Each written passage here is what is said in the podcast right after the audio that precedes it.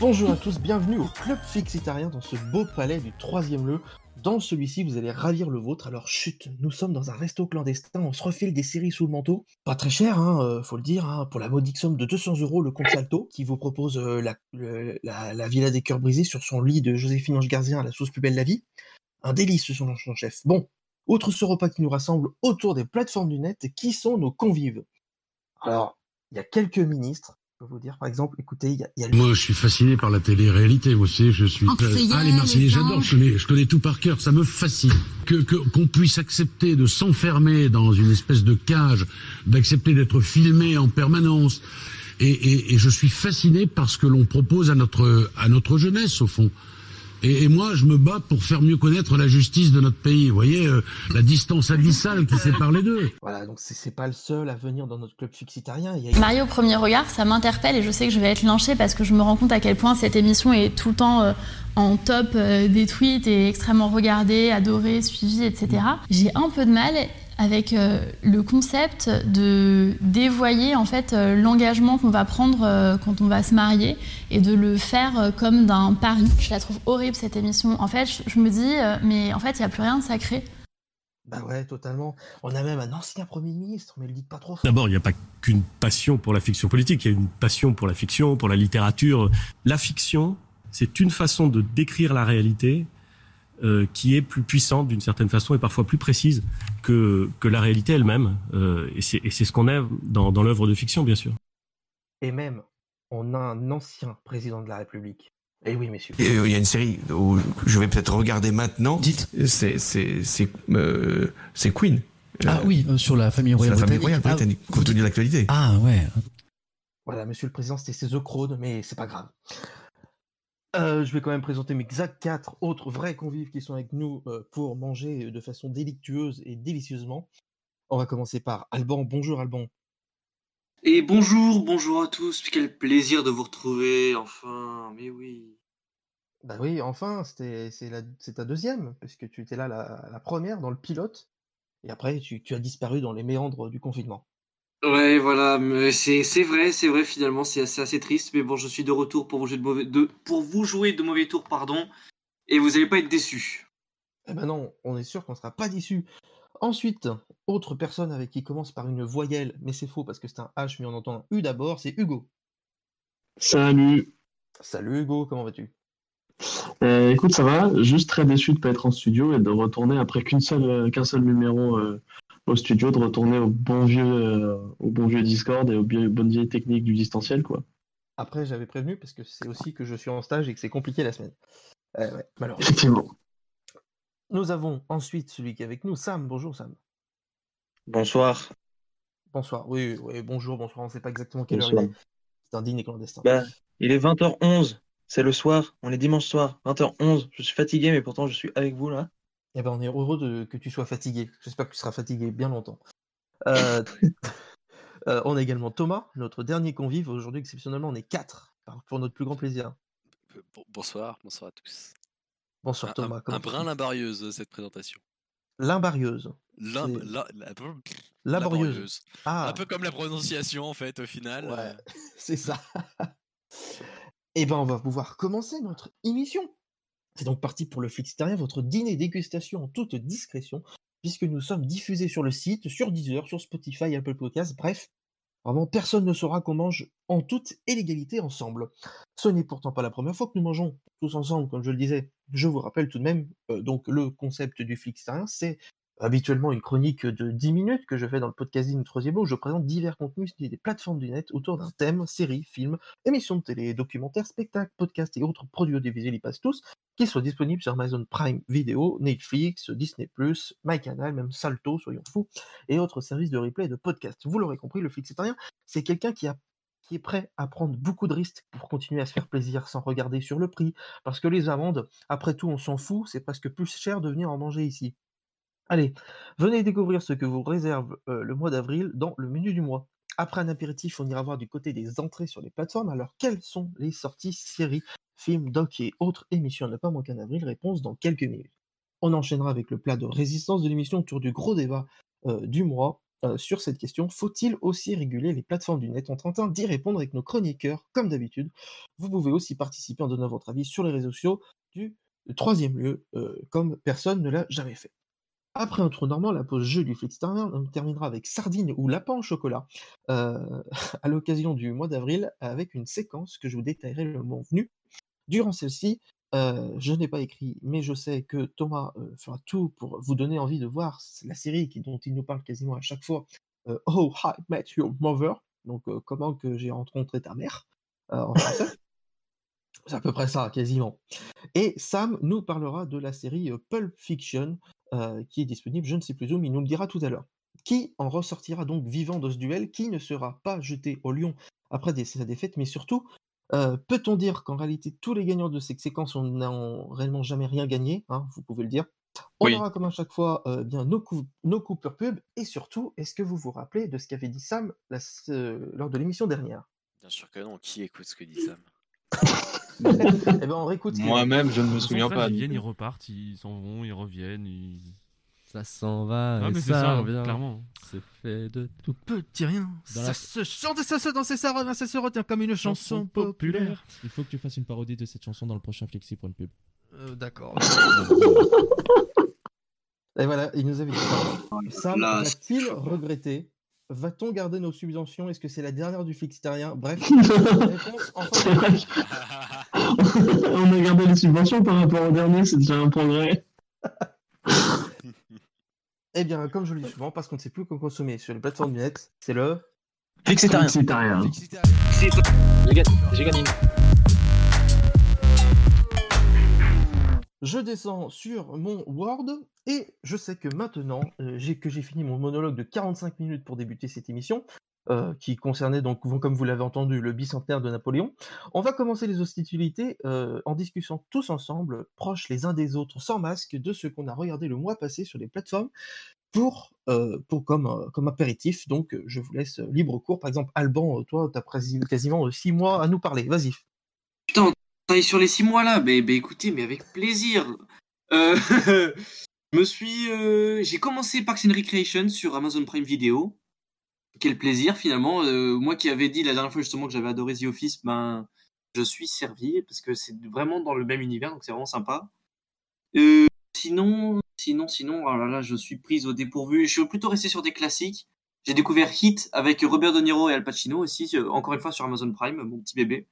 Et très belle découverte, voilà. Après j'ai vu les dernières sorties comme Lupin, tout ça, très sympa quoi. Ouais, non, il y avait beaucoup de choses durant les 6 mois qui se sont passés. Parks and Recreation au départ, hein. Oui, c'est ça, ouais. Ok, ouais, j'avais juste entendu Recreation. Non mais c'est vrai que d'ailleurs ils ont fait le tour à peu près de toutes les plateformes avec ça, hein. C'était sur Salto, c'est sur MyCanal, c'est maintenant sur Amazon Prime Vidéo, c'est partout. Ouais, carrément, mais pourtant c'est sorti il y a longtemps, mais je sais pas, ça se retrouve, ça se redécouvre là, je comprends pas trop. Mais... Je ne connaissais pas et j'ai découvert aussi dernièrement et c'est sympathique. Je ne connaissais pas, et il y a l'un des meilleurs bloopers que j'ai jamais vu de ma vie, qui a été fait par Chris Pratt sur Parks and Recs, qui est vraiment incroyable. Vous tapez Chris Pratt Parks and Recs blooper et vous trouvez, c'est hilarant. Ok. Chauffe, Thomas, il me chauffe. Ok, on verra ça sur Parks and Recs. Hugo, quant à toi? Écoute, pour ma part, j'ai regardé plusieurs choses, ce qui change d'habitude, hein, moi qui ne regarde quasiment rien. Alors j'ai regardé Moxie, qui était un film qui était sorti sur Netflix en mars, dont j'avais parlé dans le dernier Flixitarien. C'est un film sur le féminisme que j'ai trouvé génial, qui est très bouleversant, je le conseille. J'ai regardé Le Monde de Jamie, dont un numéro est sorti pendant le mois sur France 3, si je ne m'abuse. J'ai mis le bon mot qu'on embrasse. J'ai regardé aussi... Bah oui, effectivement. J'ai pas regardé encore un seul numéro de cette émission. Honte à moi. J'ai commencé Miraculous. Alors ne me jugez pas s'il vous plaît, c'est une très bonne série d'animation. À la base, c'était ma copine qui m'avait forcé à la regarder, mais en fait, c'est vraiment génial. Vraiment, l'intrigue est bien, genre. Vraiment, l'intrigue est bien. Qu'est-ce qu'il y a tout autour de Miraculous? C'est extraordinaire.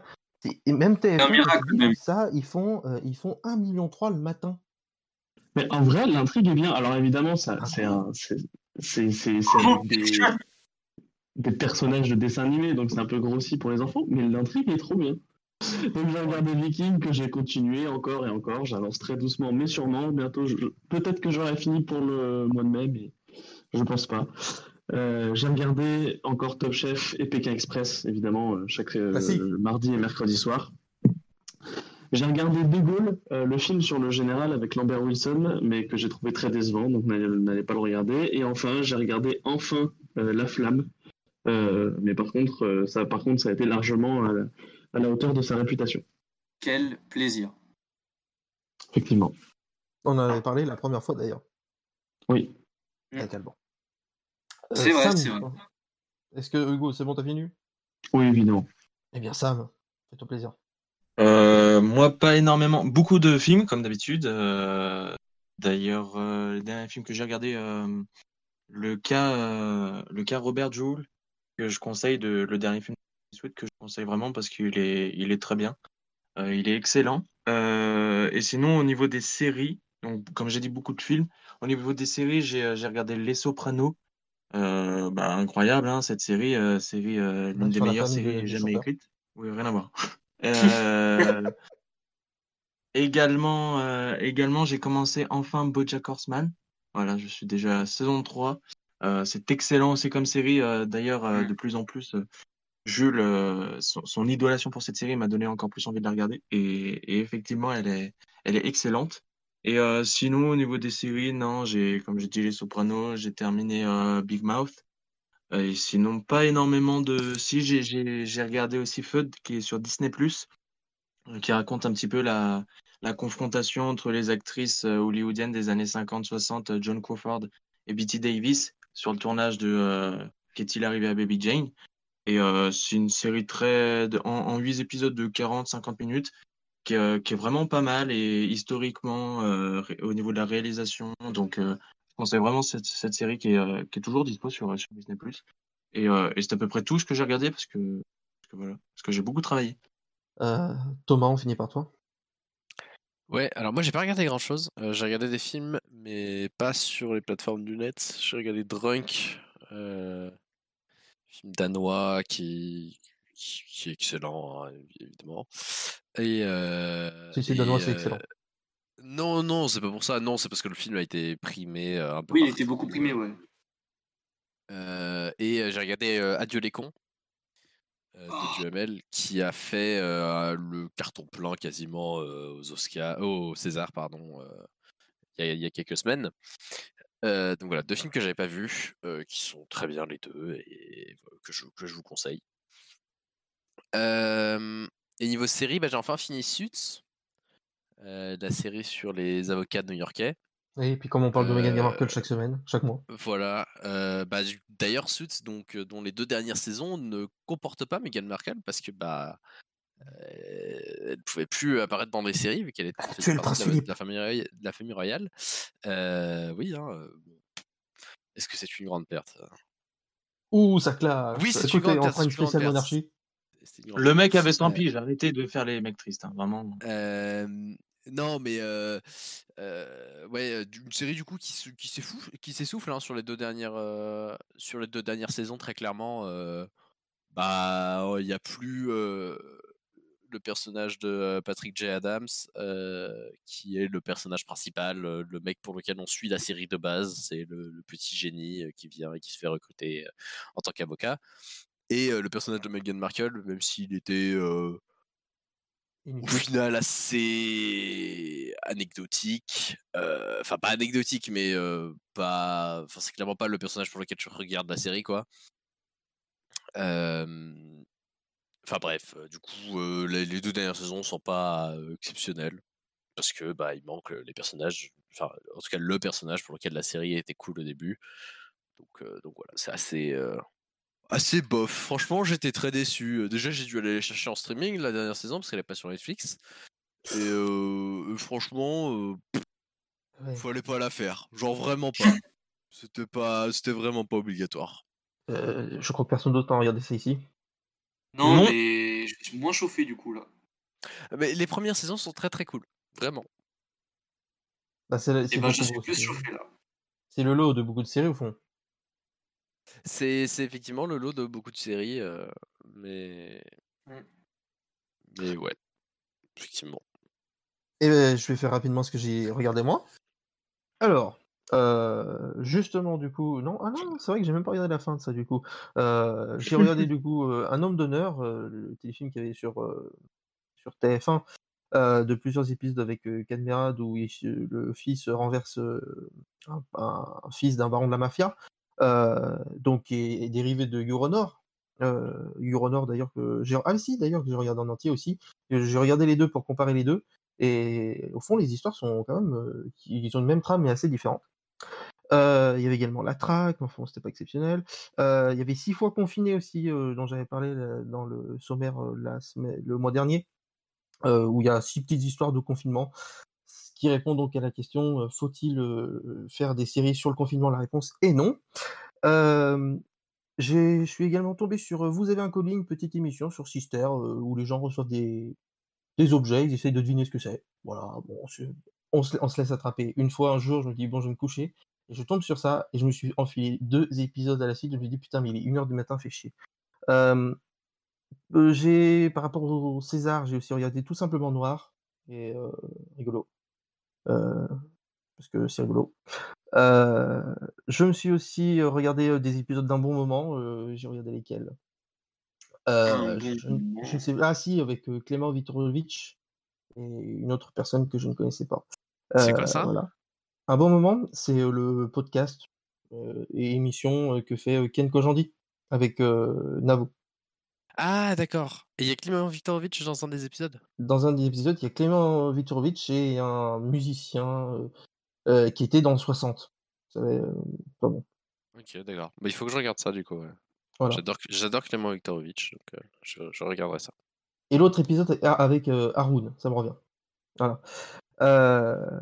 J'ai également, j'en parlerai parce que c'était dans le mois d'avril, regardez Replay, c'était une petite émission, une émission qu'avait fait Antoine Decaune avec tout un tas d'artistes Canal+, qui reprenaient des anciens programmes courts, même des actuels programmes courts de la chaîne et qui les refaisaient à leur sauce.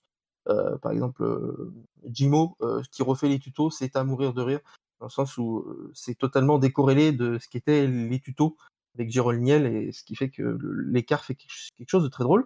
J'ai également regardé Pékin Express, comme Hugo. Top Chef, j'ai regardé un épisode.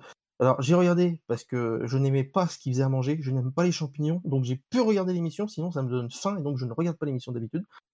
Donc j'ai pu regarder. Il y avait Koh-Lanta aussi, que j'ai regardé, et je me suis fait la série The 100 sur Netflix. On se laisse regarder. Je ne vais pas détailler ce que c'est pas intéressant pour le faire. J'ai omis de dire que j'avais regardé un truc en plus, qui était une nouvelle série qui est sortie sur France TV / qui s'appelle Stalk, oui. Avec l'acteur qui joue Donald dans Les Tuches. Voilà, ouais. C'est la seule référence que j'ai avec cet acteur, désolé. C'est comme tout le monde. Voilà, mais très bonne série, j'ai adoré. Je suis pas d'accord. Cette série m'a traumatisé, moi. Personnellement, les débuts, c'était marrant. Mais en fait, quand je dis horrible, dans le sens, elle est horrible.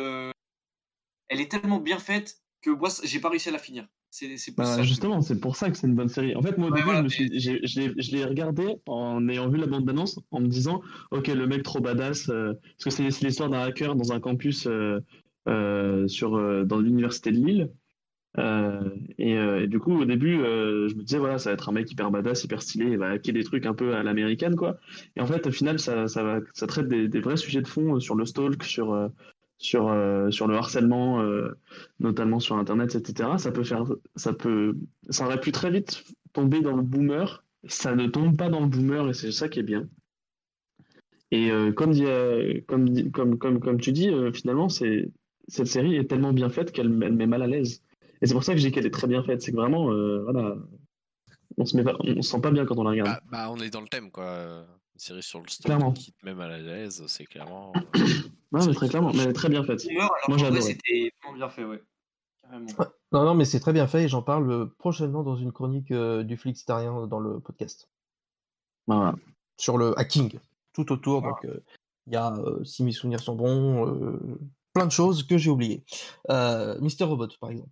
Voilà. Et est-ce que j'ai aussi oublié de préciser un programme que j'ai regardé qui est vraiment super sur MyCanal, c'est Calls, la série audio par Timothée Hochet. Je ne sais pas si vous en avez entendu parler. Si. Il y a la version américaine qui est sortie, que je ne sais pas encore sortie.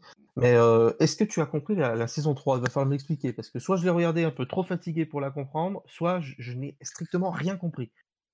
Alors, bah, pour le coup... On ne peut pas expliquer, on expliquera plus tard. Et c'est juste que c'est vraiment c'est décevant, parce que c'est sorti un peu de la veine de ce qui était fait dans les deux premières saisons, qui était vraiment incroyable pour le coup.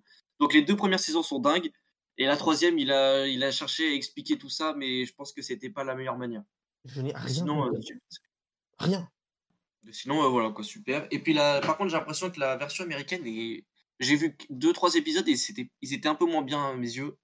Mais vraiment, la française, je conseille à fond, parce qu'en plus, on rencontre des acteurs qu'on connaissait déjà. Et là, le fait de juste entendre leur voix, c'est vraiment quelque chose qui est incroyable. Et en termes d'immersion, c'est vraiment dingue.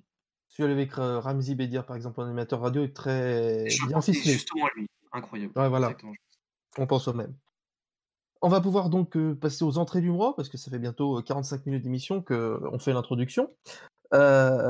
Pour découvrir donc ce qu'on va découvrir sur les plateformes de net, les clips du Flix est à surveiller pour vous attentivement. Les calendriers de sortie sur Disney+, Amazon Prime Vidéo et MyCanal du mois d'avril qui démarre.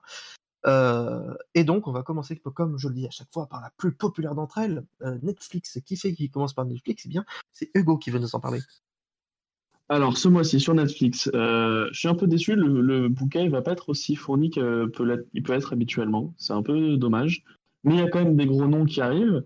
En série, par exemple, il va y avoir la saison finale qui va sortir, la saison 7, qui est déjà dispo d'ailleurs sur Netflix. Donc la dernière saison de The 100, The 100 pour les anglophones et les vrais puristes de cette série qui n'aiment pas ceux qui disent The 100.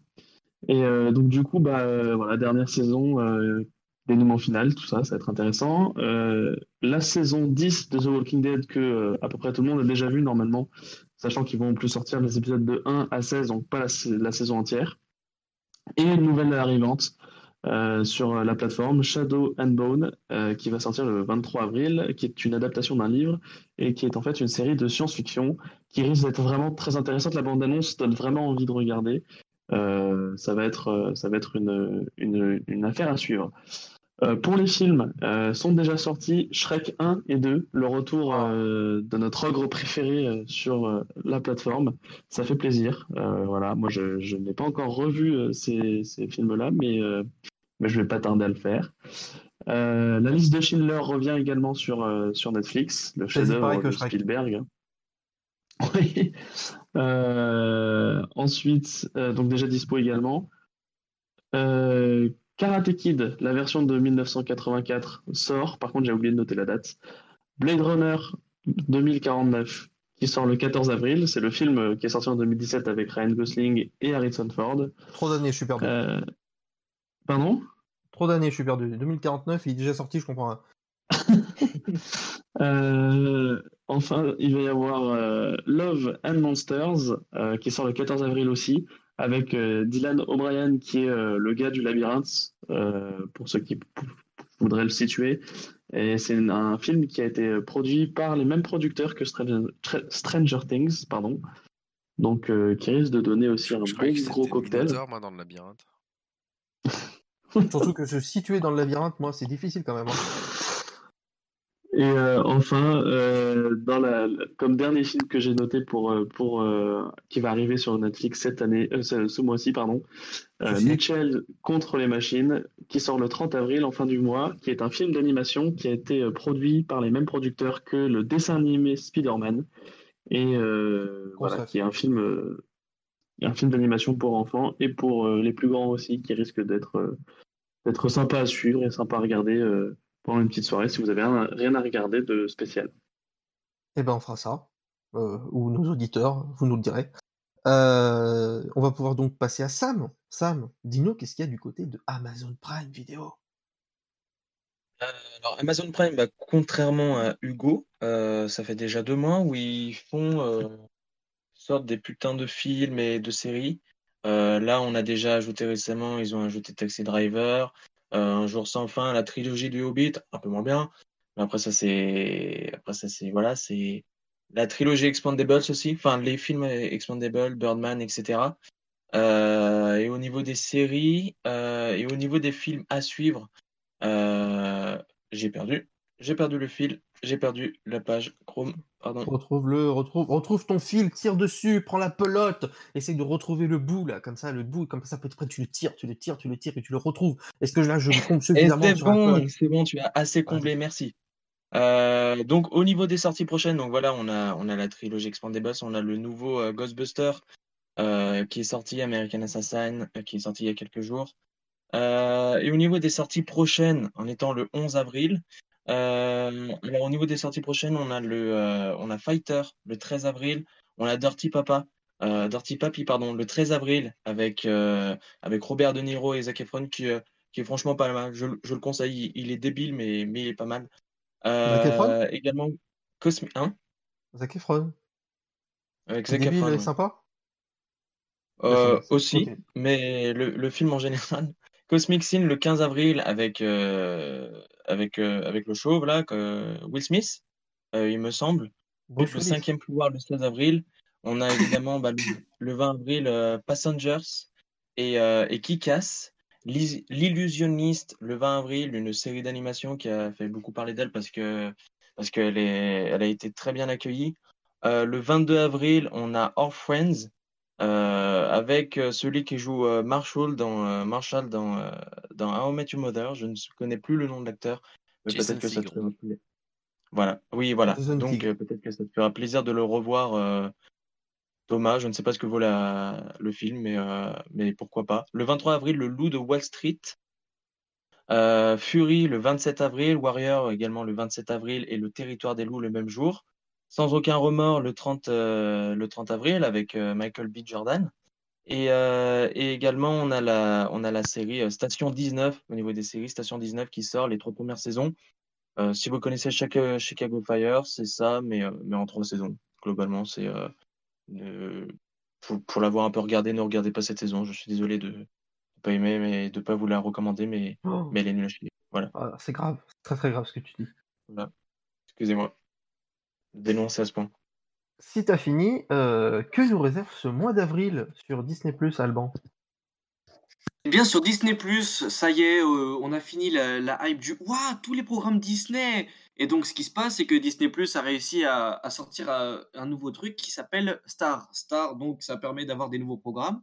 Et donc là, par contre, c'est un mois assez fourni, assez chargé. Et donc, on peut en retrouver certains qu'on ne connaît pas forcément, mais pour autant qui sont très bien. Par exemple, on peut retrouver Double Jeu. Double Jeu, une série policière française qui s'écrit double J-E. Alors ne vous inquiétez pas, c'est ni une faute de frappe, ni une série documentaire sur Christophe Willem. Vous allez voir. On va découvrir la douce capitaine de police Dea Verseni, qui constitue avec son meilleur ami Jimmy le meilleur binôme possible, ayant déjoué toutes les affaires criminelles possibles, tout ce que vous voulez. Jusque-là, rien de spécial. Mais attention, rappelez-vous le titre. Et oui, vous l'avez compris, ce Jimmy-là, c'est juste l'ami imaginaire de Dea. Alors certes, elle a 40 ans et un rôle à responsabilité, mais ça va, je suis sûr que beaucoup d'entre vous ont encore des doudous, donc chacun ses petits vices, c'est bon, laissez-la tranquille. En documentaire, un documentaire qui est cette fois-ci produit par Disney, Blue. C'est un beau documentaire au cœur de l'océan pour y découvrir un monde mystérieux et surprenant, avec des couleurs, des formes et des sons merveilleux. Accompagné de dauphins, vous irez dans les profondeurs inexplorées. Nickel, et, parfait, exactement ce bruit-là en plus. En espérant trouver, par exemple, Xavier Dupont de Ligonnès, l'humour de Jean-Marie Bigard ou encore l'ouverture d'esprit d'Éric Zemmour, mais spoiler alerte, il n'y aura rien de tout ça. Voilà, comme ça vous gagnez du temps et vous pourrez profiter pleinement des beautés aquatiques de notre planète bleue. Est-ce qu'on retrouvera le petit Grégory ou pas? Ah, on peut espérer, mais pour le coup, ça c'est compliqué, quoi, parce que je crois que ça flotte. C'est pas dans la Bologne. Et je confirme que c'était la dernière émission du Flixitarien, merci. Juste sur Double Jeu, j'ai vu ça quand c'était sur France 2, parce que c'était sur France 2, c'est très très bien, et j'ai été extrêmement déçu quand ils ont annoncé qu'il n'y aurait pas de saison 2. Ah voilà. Oui, mais alors profitez de la saison 1 qui arrive sur Disney+, évidemment, clin d'œil, clin d'œil.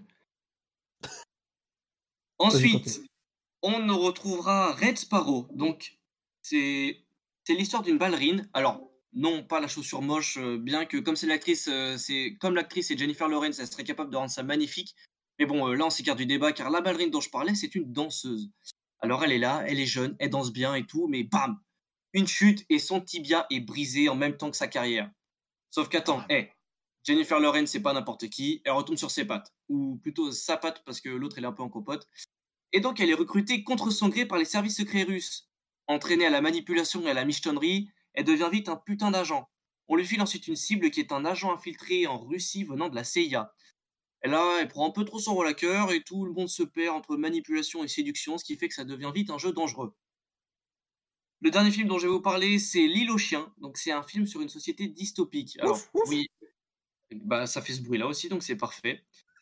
À première vue, on n'a pas besoin de ça, un film sur une société dystopique, mais en même temps, on se dit, ça peut toujours être intéressant parce qu'on peut voir qu'il y a toujours pire que notre situation à nous en ce moment.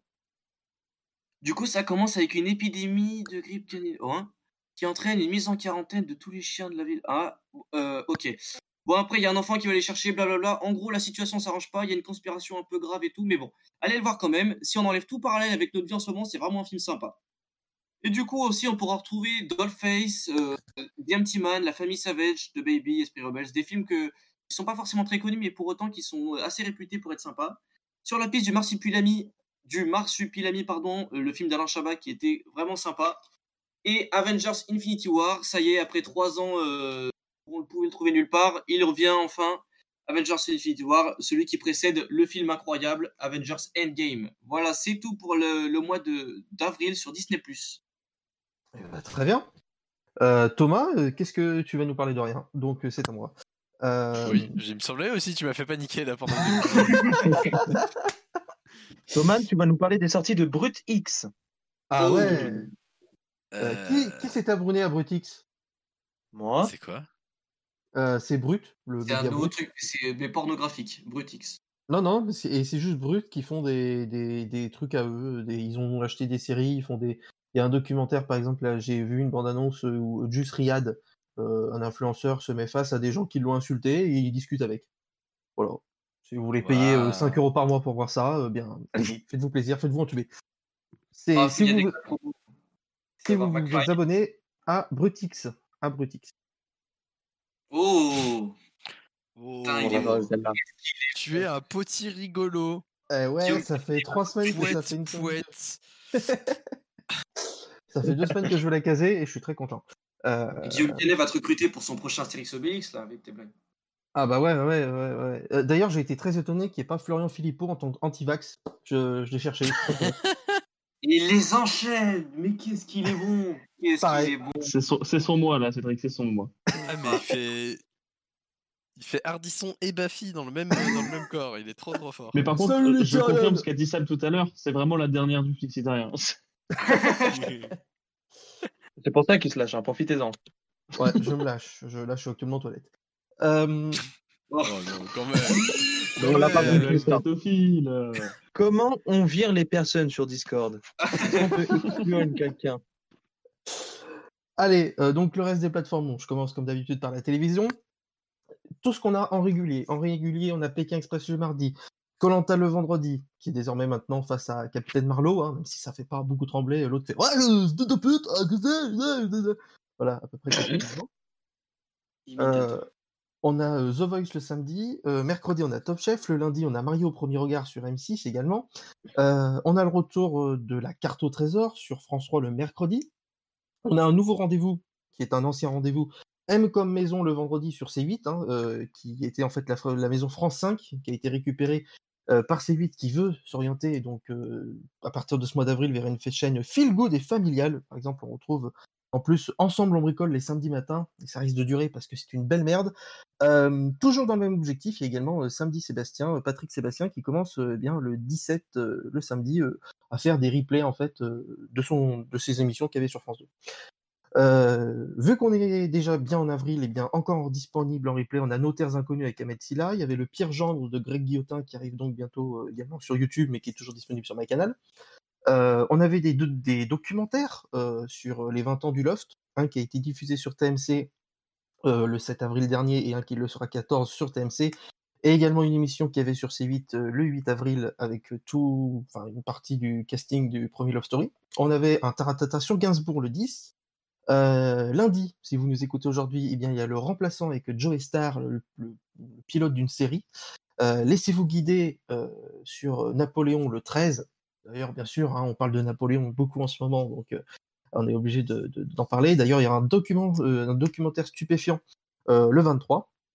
Il y a également le retour, sans doute, on peut le croire, d'une dernière saison pour Clem, le 19 avril. Ça fait 10 ans, justement, comme on disait tout à l'heure, que Xavier Dupont de Ligonnès a disparu. Eh bien, BFM consacre 3 épisodes documentaires à partir du 19 avril. TMC nous proposera les 24 heures de la Terre, les 21 et 22 avril, avec le film Demain, qui sera programmé en prime time juste après un quotidien spécial, pareil, sur l'écologie, enfin les 24 heures de la Terre. Un nouveau divertissement sur M6, Show Me Your Voice, à partir du 22 avril, où des gens chantent sur scène et on doit deviner s'ils chantent bien ou mal. Expliqué comme ça, c'est un peu chelou, mais ne vous inquiétez pas. Alors là, vous me connaissez, je suis absolument ravi. C'est le début des tournois des maestros de Me Doubler les paroles à partir du 24 avril en prime. Donc là, moi, tous les samedis, là, vous ne me verrez plus, vous m'entendrez peut-être chanter de chez vous, mais c'est tout.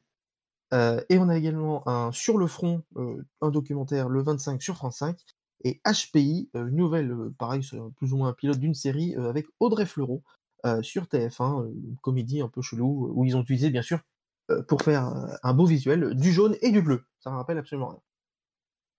Sur Canal+, les lundis, on a Hippocrate. Ah, regardez, je les ai vus, c'est super, c'est sur la médecine, quoi.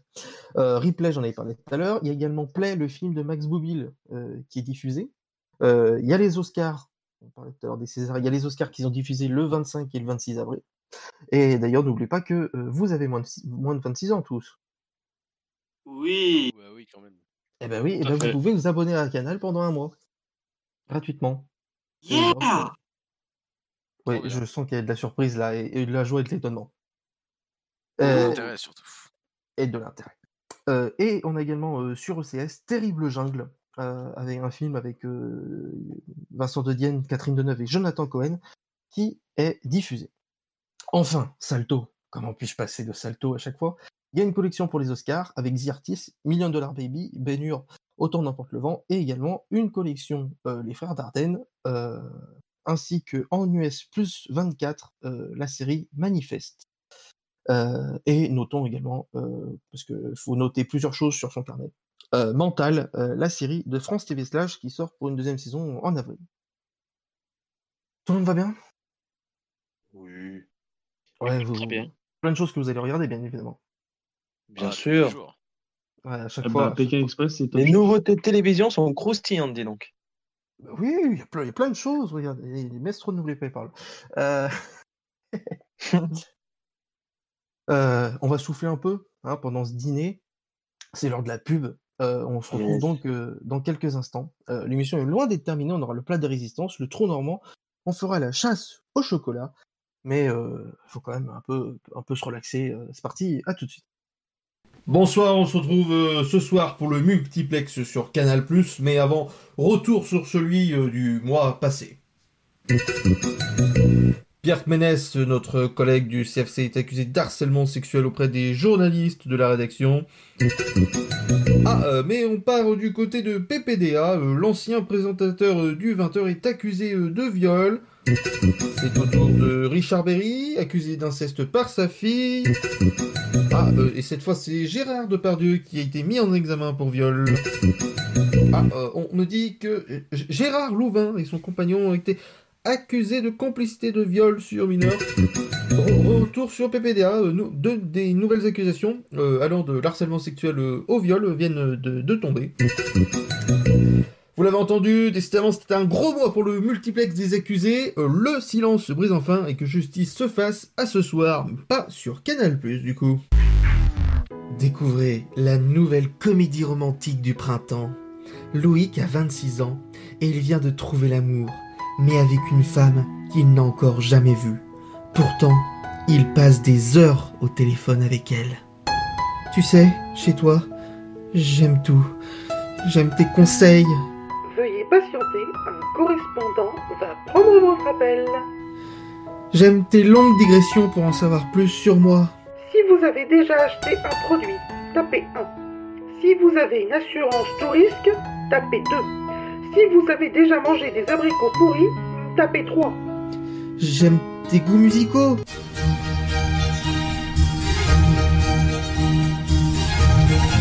J'aime ta voix.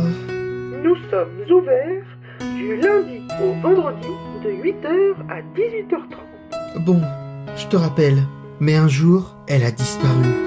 Oui, bonjour monsieur, en quoi puis-je vous aider? Non. Où es-tu passé? Assurance maladie, bonjour. Service des réclamations, bonjour. Téléphone rose, bonsoir. Vous êtes en relation avec le 17 Police Secours. Quand soudain, il la retrouva. Oh, je t'ai enfin retrouvée. Mais, désolé, je t'ai trompé tant de fois. Va-t-elle lui pardonner? Découvrez-le le 30 juin au cinéma dans Coup de foudre au coup de fil. Le nouveau spectacle de Gamel Aldé est disponible sur Amazon Prime Vidéo. Macron, à chaque fois qu'il fait une allocution, depuis que c'est le Covid, on sait jamais s'il parle à nous ou s'il parle à Brigitte. À chaque fois qu'il dit ça va être long et dur, attention. D'ailleurs, vous pensez que Macron, son truc, c'est plus de dormir contre le mur ou la mur? Aussi drôle qu'au Roland McDan. Je sais pas si vous avez remarqué, mais là, en ce actuellement, on peut pas aller à Sephora, mais on peut s'entasser tous dans le métro. Alors que bon, la seule différence, c'est l'odeur. On vous promet 2 heures de rire. Monsieur, merci d'avoir été là, c'est la fin du spectacle. Il faut une chute, mais j'en ai pas, ça tombe mal. Allez, salut. Exclusivement sur Amazon Prime Video.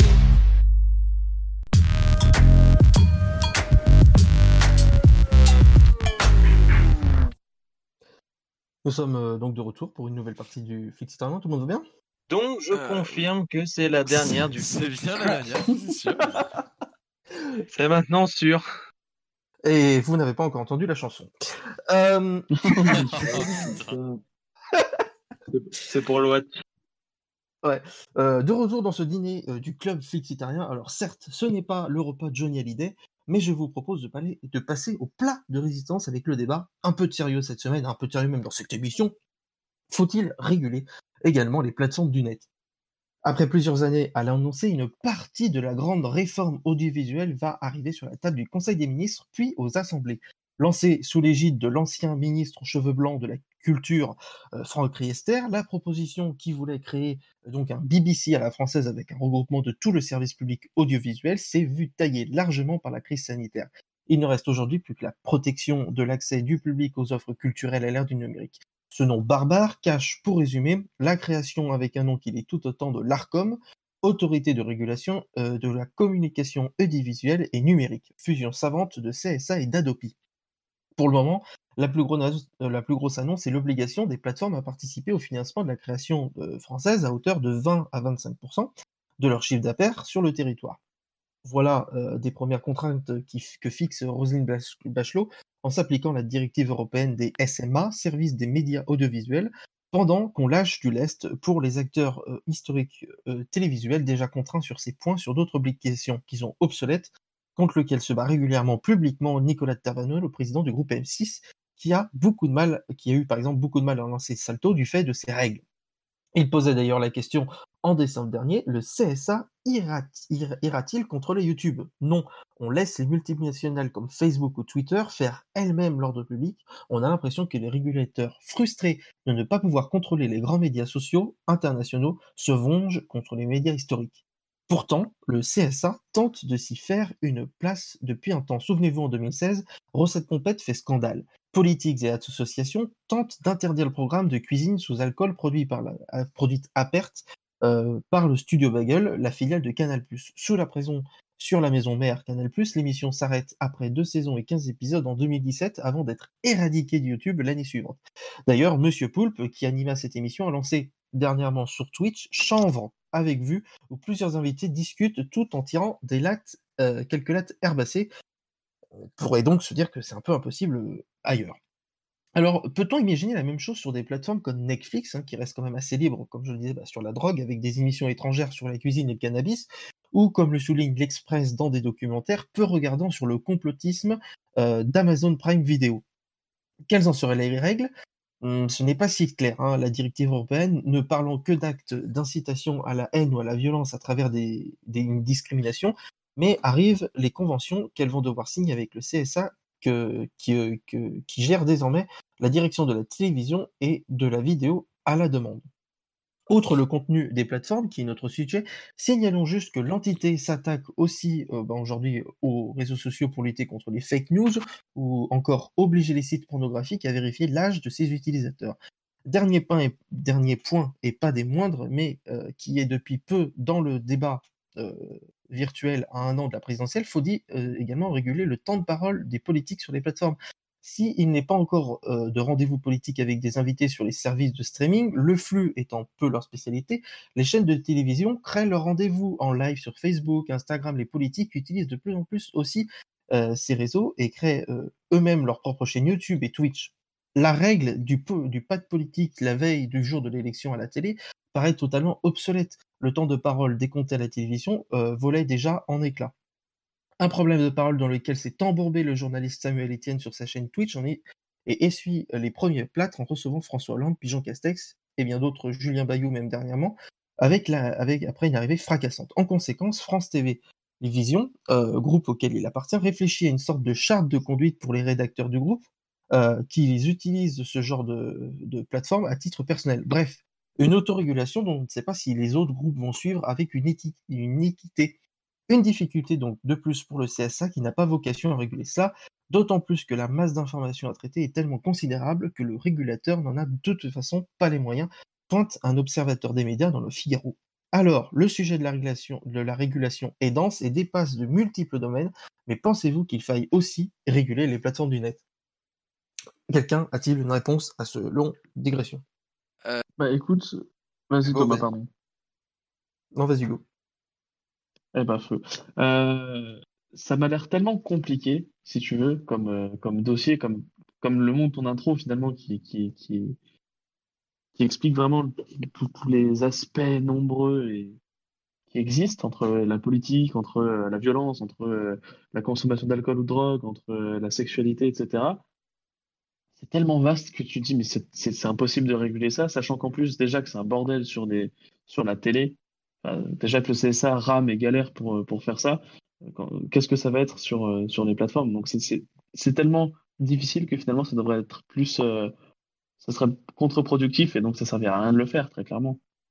Thomas ? Pour moi ça dépend de quelle régulation, de quel sujet on parle. Pour ce qui est du temps de parole des politiques, j'avais eu le débat au moment où Samuel Etienne a annoncé recevoir François Hollande et Jean Castex. Pour moi, c'est très compliqué parce qu'il y a deux cas qu'il faut séparer, selon moi, pour les politiques sur Internet. Il y a le cas d'une chaîne personnelle et le cas d'une invitation sur une chaîne et une communauté extérieure à la sienne. Jean-Luc Mélenchon qui lance sa chaîne Twitch ou sa chaîne YouTube, je vois pas pourquoi est-ce qu'il faudrait le réguler et pourquoi est-ce qu'il faudrait lui imposer un temps de parole. Chacun est libre de créer sa propre chaîne et après c'est aux gens de venir s'abonner. Les politiques, enfin, tu mets ta chaîne en avant évidemment, mais ça reste purement du faire de la personne et ils n'utilisent pas une communauté extérieure à la sienne. Par exemple, l'argument était quelle est la différence aller sur un marché, d'y aller de soi-même, mais voilà, ça revient au même quoi. Tu vas avoir tes partisans. Quelle est la différence entre pour moi c'est juste que aller vous faire une émission sur Twitch ou aller se faire interviewer chez Samuel Etienne, c'est utiliser une plateforme qui ne nous appartient pas à un but personnel. Jean Castex quand il va chez Samuel Etienne, il utilise la communauté de Samuel Etienne et le reach, les gens que Samuel Etienne peut toucher pour un gain personnel qui est le sien et pour lequel, entre guillemets, il n'a pas travaillé puisqu'il n'a pas réussi, il n'a pas lui-même construit cette communauté.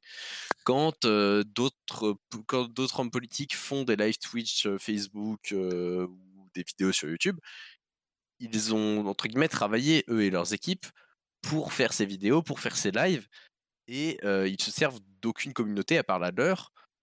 Pour moi, je vois pas en quoi est-ce que ça devrait être régulé. Par contre, les autres émissions, je pense que ça devrait rentrer dans le travail du CSA. Après, en fait, surtout que le travail du CSA, de base, ne sert strictement rien. Enfin, ils ont déjà tellement de plein de choses à réguler. Non, c'est pas qu'ils servent strictement à rien, c'est qu'ils se font déjà tellement bouffer par toutes les chaînes de télé que si tu leur rajoutes Internet, c'est impossible à régler.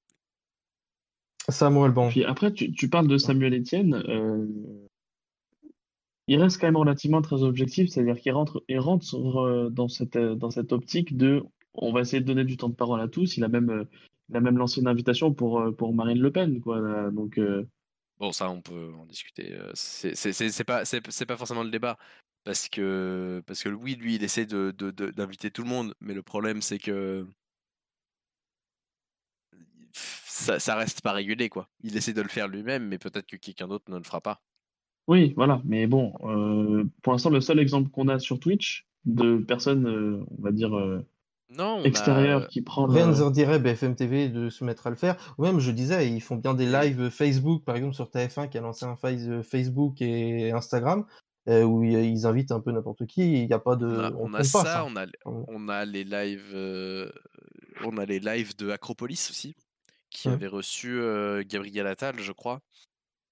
Je ne sais plus si c'est Gabriel Attal ou si c'était un autre secrétaire d'État ou porte-parole du gouvernement, je ne sais plus exactement, et qui avait fait un débat comme ça, et qui, eux, pour le coup, n'ont jamais invité d'autres partis. Alors même s'ils étaient très critiques du gouvernement, et que c'était un débat et pas forcément une interview, même si au final ça a quand même pas grand chose à voir, enfin c'est quand même assez proche, pardon, mais bref, donc au final oui, c'est pour le moment pas régulé, et pour moi ça devrait l'être. Après, il n'y a pas que cette question là on a parlé aussi d'atteinte à la haine, on a parlé des réseaux sociaux, d'incitation à la haine raciale ou de ce genre de choses. Là, c'est des questions qui sont beaucoup plus compliquées. Parce que, supprimer les contenus qui font appel à la haine raciale ou qui sont ouvertement racistes ou complotistes, etc. Oui, supprimer ces contenus-là, c'est une bonne chose. La manière dont c'est amené et dont ça veut être fait en France est, selon moi, très mauvaise. Parce que bah, si c'est mal utilisé, ça peut avoir des conséquences assez drastiques. Samuel Ban, une réaction sur tout ce qu'on a pu dire jusqu'à présent, ou même ce que j'ai dit en introduction? Et alors déjà, belle introduction, franchement, moi j'ai été séduit. Et sinon, non, alors en l'occurrence, moi je trouve que pour ce qui est de réguler les politiques, je suis pas vraiment d'accord, ou alors ce qu'il faudrait réguler, ce serait plus le concept de promotion. Tu vois, les mecs, ils viennent justement pour se donner des points pour les élections ou quoi. Là, pour moi, ça serait plus sujet à régulation. Tandis que, par exemple, quand François Hollande est venu, c'était plus pour parler de son expérience, de son ressenti et tout ça, mais à aucun moment, il y avait une volonté, je veux dire, explicite. Il y a quand même une volonté de justifier son mandat, etc. Ouais, mais c'était pas c'est pas pour son gain politique à lui, mais c'est pour le gain politique de certaines personnes qui font encore partie du champ politique. Et puis même, on ne sait pas exactement ce qu'il veut faire. Voilà. Je pense à Manuel Valls, mais je pense aussi, évidemment, à Emmanuel Macron. Même s'il a été très critique d'Emmanuel Macron, il l'a quand même employé pendant un sacré moment. Donc, de toute façon, moi je pars du principe qu'un politique, même un politique à la retraite comme François Hollande, n'apparaît jamais en interview s'il n'a pas quelque chose à en gagner. Bah, il vend son livre, là. En l'occurrence, il vend son livre. N'est absolument pas anodine, c'est clair. En l'occurrence, il vend son livre, mais il y a aussi un gain politique derrière. Pas directement de lui, et là l'impact sera assez minime, et j'étais pas très critique du fait que François Hollande se fasse interviewer comme ça par Samuel Etienne. Je le suis beaucoup plus par contre pour Jean Castex. Ouais, bon, en gros la question de ce côté-là pour la régulation du décomptage est donc de savoir est-ce que c'est politique ou non, et c'est quand même la difficulté. En fait, de ce que tu résumes dans ce propos-là, est-ce qu'ils sont là juste pour faire leur promo ou d'un livre ou de quelque chose, ou également de questions qui sont plus politiques? Moi, je pars du principe que si un politique fait une interview, c'est politique. Voilà. Okay, c'est un peu rapide, c'est un peu... Tu vois, par exemple, tu fais la promotion de son livre, et il n'a pas dit au passage, eh ben, je serai candidat au présidentiel, voilà, tu vois... Je pense qu'il faut savoir faire la part des choses. Oui, mais il a parlé de son mandat, des actes qui sont arrivés sous son mandat, et qui ont été... avec des gens qui sont encore dans des positions de pouvoir ou dans des positions où ils vont se présenter à des élections. Donc il y a un gain politique qui n'est pas direct pour lui, mais qui est pour des personnes qui ont été des alliés, en tout cas à un moment. Ok. Du coup, juste pour fermer un peu cette parenthèse donc, qui était plus centrée sur la parole politique, donc du décompte de parole, est-ce que encore aujourd'hui décompter à la télévision le temps de parole a encore un sens comparé à tout ce qui se fait à côté? Et comment dire? Et par exemple, quand on voit que LCI se met à diffuser en pleine nuit pour justement avoir un peu d'équilibre, se met à diffuser des interviews politiques de gauche à foison la nuit pour avoir un peu d'équilibre, on peut se dire que normalement c'est un peu ridicule, quoi. Il n'y a pas ça de peu... logique qu'aujourd'hui, bon, décompter, est-ce que ça sert encore à quelque chose? Alors, je dirais que de la manière dont c'est fait actuelle, non, c'est complètement débile, parce que c'est fait de manière débile, en fait. Voilà. Après, il est absolument nécessaire de conserver une équité, pardon, au niveau de la parole politique dans les médias, selon moi. Oh, c'est clair. Mais après, c'est vrai que dans la gestion du CSA, il n'y a aucun bon sens, dans le sens où, comme d'habitude, en France, enfin, comme très souvent en France, on a gardé un système relativement vieux dans lequel... qui a été créé quand les seuls médias qui existaient, c'était la radio et la télévision. Ce qui n'est absolument plus le cas aujourd'hui. Et encore, quand on dit télévision, c'était 3-4 chaînes. Voilà. Donc, clairement, oui, aujourd'hui, ça n'a plus aucun bon sens de garder ce même système. Et je suis d'accord avec Thomas dans le sens où il faut évidemment garder, mais remanier ce décompte de temps sur les télévisions. Et je rejoindrai même Thomas, finalement, même si j'ai dit le contraire au début. Ce serait bien d'essayer de faire la même chose sur quelques plateformes, histoire de continuer à garder un peu d'équité. Mais du coup, si, comment on peut déterminer... Enfin, je sais pas comment dire, mais là, vous voyez Macron qui va avec Mafia et Carlito sur une vidéo YouTube. Est-ce qu'on rentre ça, on rentre une régulation là-dedans aussi ou pas? Oui. Ah oui. Après, est-ce qu'il vient parler politique aussi? C'est ça le problème. Si il ne va pas parler politique, mais ça reste. Un jour, il a promis sa grand-mère. Bon, voilà. Oui, même. Ça reste une opération de com. Ça reste une opération qui a un gain politique pour lui.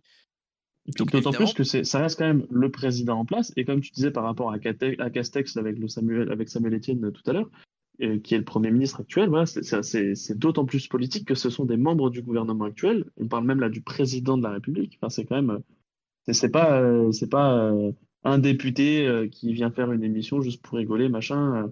Disons quand même que même que dans sa conception, on ne connaît pas. De quoi? Oui, voilà. Quand c'est Julien Bayou qui vient faire l'émission de Samuel Etienne, personne, j'en ai même pas entendu parler. Hein. Oui, parce que c'est une personnalité politique dont tout le monde se fout. Voilà, c'est ça le problème aussi. Mais c'est surtout pas un membre du gouvernement, en fait. Ouais, non, mais voilà, il y a un peu une critique à géométrie variable. Oui, mais c'est une critique à géométrie variable, mais c'est parce que c'est pas un membre du gouvernement, en fait. Et François Hollande, plus c'est un membre du gouvernement. De quoi? François Hollande, mais il a pas eu les mêmes critiques, quand même. Oui, mais justement, moi, je suis beaucoup moins critique de François Hollande que de Jean Castex. Enfin, d'inviter François Hollande que d'inviter Jean Castex. Après, je rappelle juste quelque chose, quand même. Et là, bon, on part dans une aura constitutionnelle, mais à la base de la Ve République, le président est censé être au-dessus des partis. Et donc, le président n'est pas censé faire campagne pendant sa présidence. Alors, ça, c'est la théorie. La pratique, c'est que la théorie est complètement débile et ne peut pas s'appliquer. Ouais. Mais du coup, un président qui viendrait faire campagne ou qui viendrait faire des campagnes de com, de popularité auprès des jeunes sur YouTube ou dans des interviews auprès de personnalités qui sont plus proches de la jeunesse, ça va contre la théorie de la 5e République, mais surtout, pour moi, ça va contre les règles qui sont en place à la télé, quoi, et qui devraient être en place sur Internet. Ok. Bon, on va quand même élargir le débat comme on l'avait fait au départ. Hein. Oui. Est-ce que, globalement, vous trouvez que les plateformes sont trop libres pour le moment? Non, il n'y a pas de trop, parce que justement, après, je pense que on rentre dans un truc qui devient aussi trop subjectif. Parce que, et si on reprend l'exemple de Thomas tout à l'heure avec l'incitation à la haine raciale ou quoi que ce soit, le film Django Unchained a été. Il y en a qui l'ont accusé d'être raciste. Sauf que ça, c'est. Moi, en l'occurrence, je ne suis pas d'accord, tu vois. Sauf que comment on peut déterminer à un moment que c'est ouvertement raciste ou pas ? Et donc, c'est bien qu'il y ait une certaine liberté pour qu'en fait, c'est juste, ça développe aussi l'esprit critique et tout ça, et on ne peut pas se permettre de crier à l'insolence ou je ne sais pas quoi, chaque fois que quelqu'un n'est pas d'accord avec ce qu'il voit, alors que c'est des œuvres de fiction, en l'occurrence, beaucoup sur les plateformes. Oui, et je suis carrément d'accord dans le sens où la télé, c'est beaucoup plus... tu choisis beaucoup moins tes programmes et tu es beaucoup plus dépendant de la télévision, des programmes, etc. Et pour les plateformes, pour Internet et tout... par exemple, l'exemple de Split aussi, pareil que Django Unchained, Split qui voulait être, plein de gens voulaient le supprimer parce que apparemment il décrivait très mal, c'était complètement une idée faussée par rapport à la maladie de la schizophrénie, etc. Et du coup, toutes les personnes qui n'étaient pas d'accord avec ça, et ben elles faisaient des pétitions et tout pour le supprimer de Netflix. Et là, je suis pas d'accord parce que clairement, tu le regardes pas en fait, tu le regardes pas. La plupart des personnes qui vont regarder ce film, ils veulent pas. C'est aussi pour éviter de diffuser un film qui donne des mauvaises images de ce que c'est, et comme ça de diffuser de la désinformation en fait. C'est pas en soi de la désinformation parce que là on parle un peu du neuf qui est en soi libre d'interprétation, mais qui dépeint quand même une maladie qui n'est pas fictionnelle et qui la dépeint d'une manière complètement mensongère. Après, j'ai pas vu le film, mais c'est ce que tu me dis.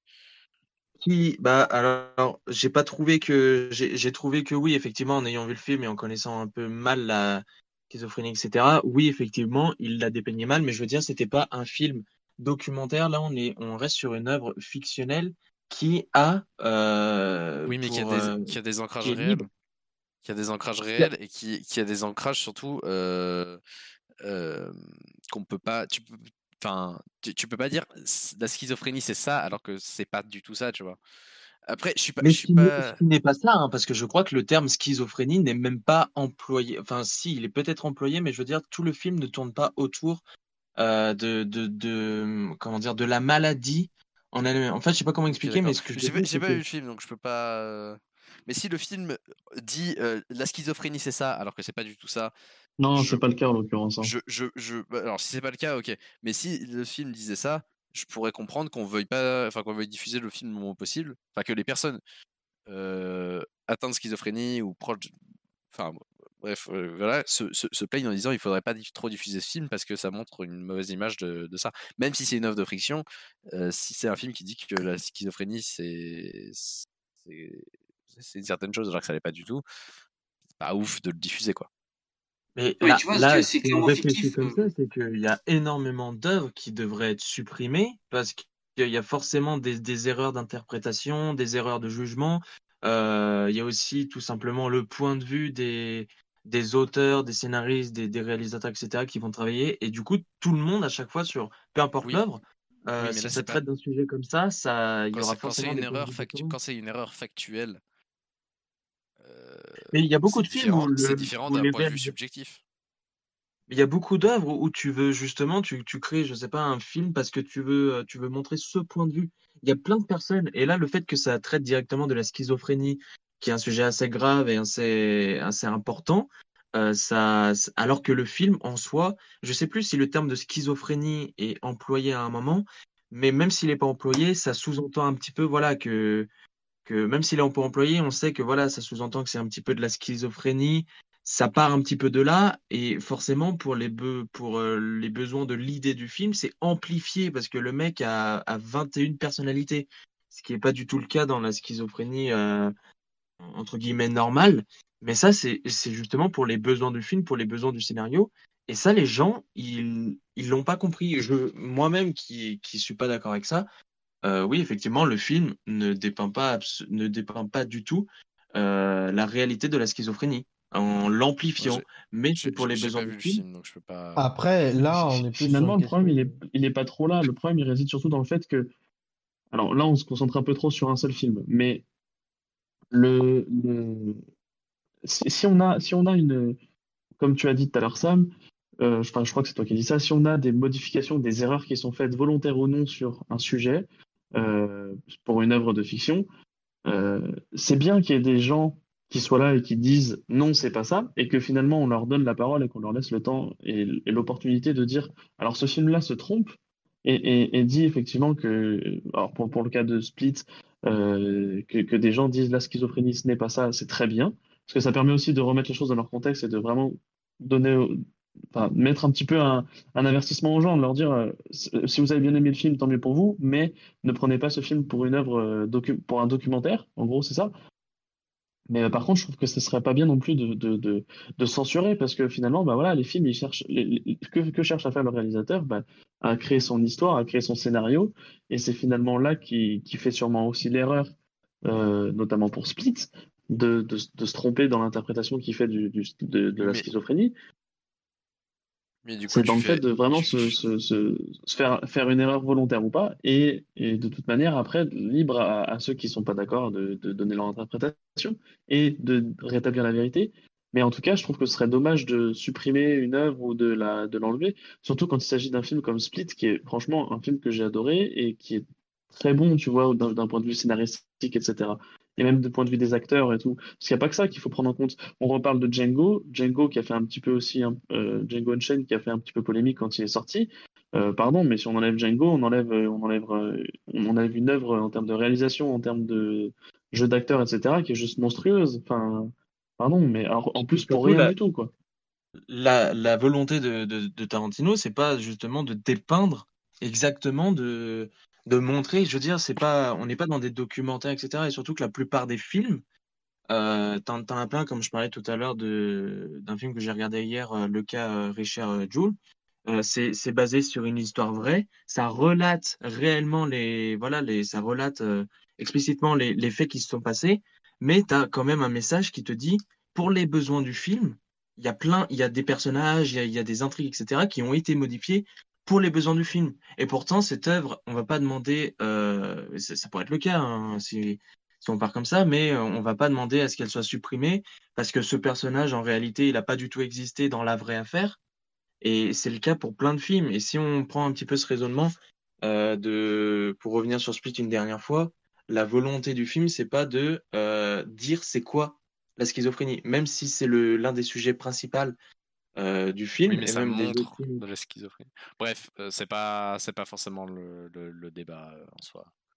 Certes, oui, parce que quand même là on parle donc des œuvres de fiction, hein, mais je pense pas que en soi la régulation qui voudrait éventuellement être faite soit sur en fait les contenus fictionnels. Ça serait peut-être davantage sur, j'en parlais tout à l'heure, quand par exemple Netflix est assez libre de diffuser des programmes où les gens cuisinent avec de la drogue.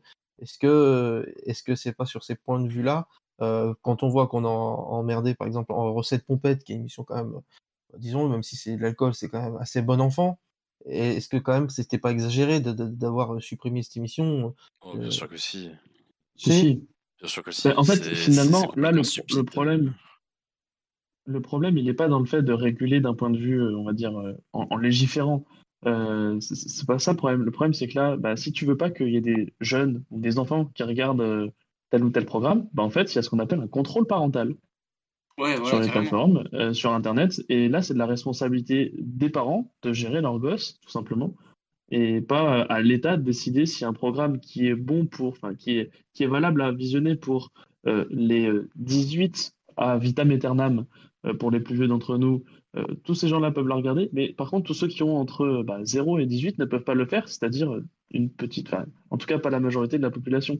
Après, le problème là, c'est pas forcément la non-majorité, c'est au fait globalement, on peut pas faire la promotion de l'alcool avec la loi E20. C'était surtout autour de ça ce problème en fait, c'était pas forcément la minorité, je pense. Mais le programme faisait pas de la promotion de l'alcool, il y avait des disclaimers comme à chaque fois qu'il y a de l'alcool à la télévision. Au bout d'un moment, c'est aussi un peu hypocrite de la part d'Emmanuel Macron qui dit que j'aime bien boire un verre de vin avec mon repas. C'est pas sous la législature qu'il y a eu la polémique. Oui, enfin bref. En fait, c'est très hypocrite de la part de mecs qui disent que le vin n'est pas de l'alcool parce qu'ils sont plusieurs à l'avoir dit en politique, que le vin, c'est pas vraiment de l'alcool comme les autres, etc. machin, que de venir après chialer en disant « Oh, eux, ils montent de l'alcool », alors qu'ils montent même pas de l'alcool, ils montent des gens qui boivent. Un liquide transparent. Puis pardon, mais une loi qui veut légiférer contre la promotion de l'alcool et qui s'appelle la loi Evin, pardon, mais là, rien que là, déjà, en termes de productivité, on n'est pas bon. Oui. Il y a toujours un problème là-dessus. Ça va. Et les problèmes de...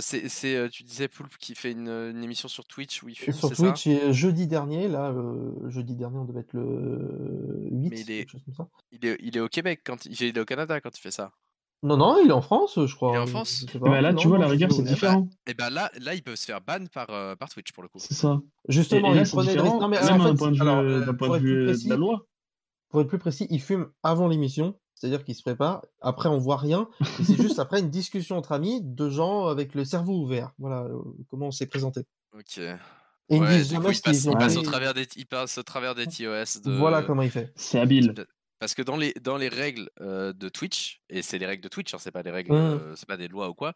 En gros, c'est marqué que tu as le droit de fumer du cannabis sur Twitch si tu te trouves dans un pays où c'est légal. En gros, si tu fumes en légalité chez toi, tu peux fumer sur Twitch.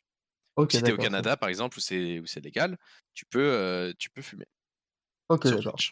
Et donc après, le principe, c'était on résout des problèmes de la vie. Alors, c'est... Par exemple, que fait-on de la poussière ?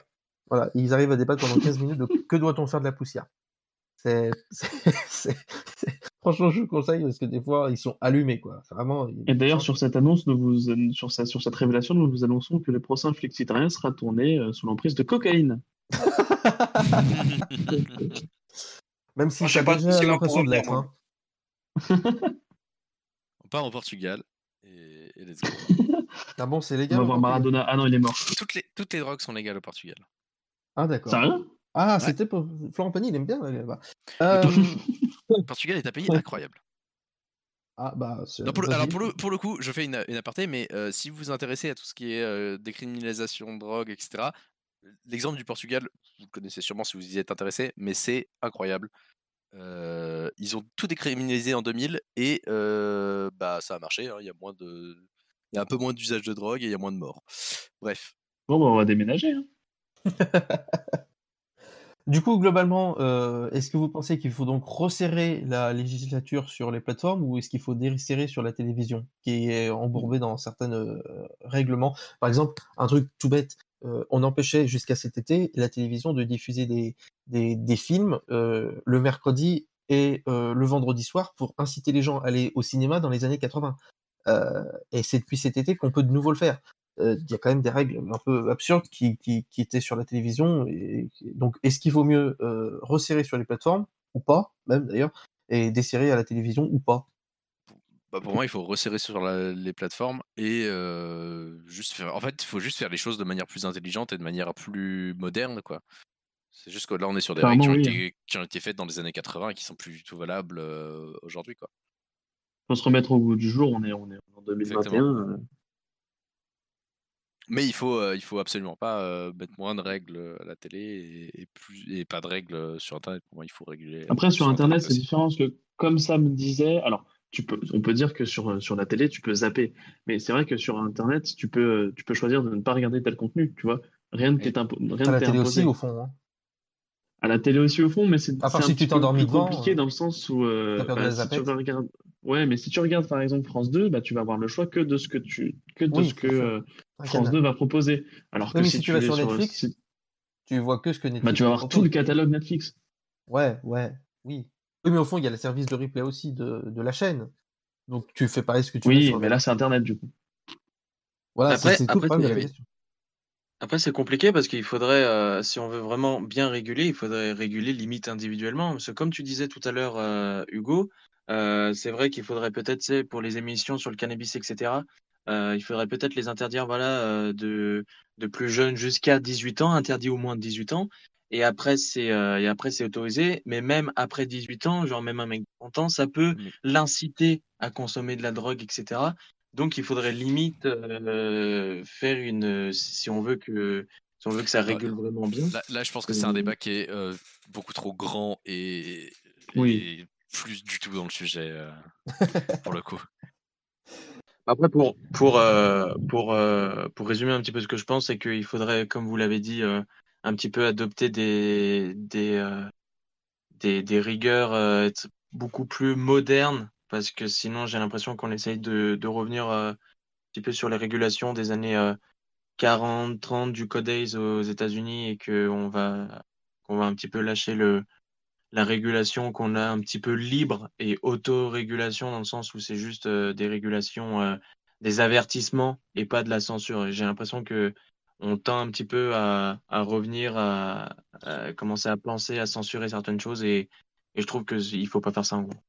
Ouais, par exemple, après, juste si on peut, voilà, pour moi le meilleur contre-exemple, enfin le meilleur exemple qui montre qu'il ne faut pas faire sans régulation, c'est clairement les États-Unis, hein. Parce que c'est n'importe quoi la télé aux États-Unis, c'est irregardable, et en période électorale c'est ridicule. Bref.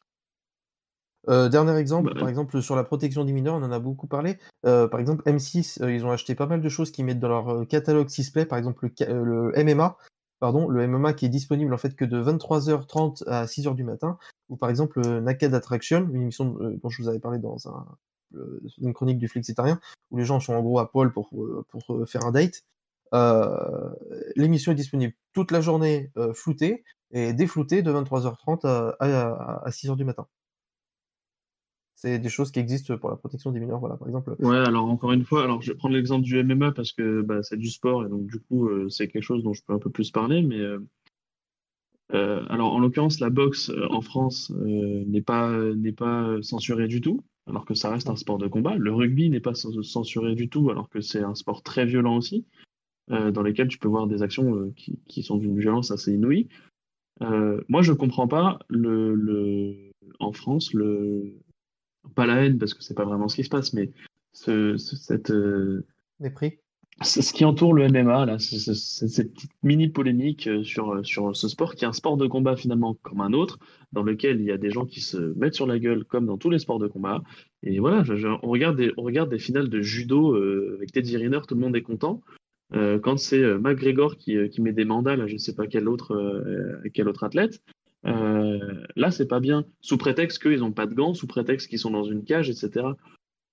Ils font pas plus l'apologie de la violence que la boxe, que le judo, que le rugby, que n'importe quel autre sport de combat. Ils ne le font pas moins non plus, c'est pareil, et pourtant on fait toute une polémique autour, et je trouve ça un peu dommage. C'est juste parce que l'adjectif qui va avec MMA, c'est violent. Quand on pense à la boxe, on pense pas directement au violent, on pense aux champions, etc. Là, surtout aux États-Unis, c'est un truc très américain.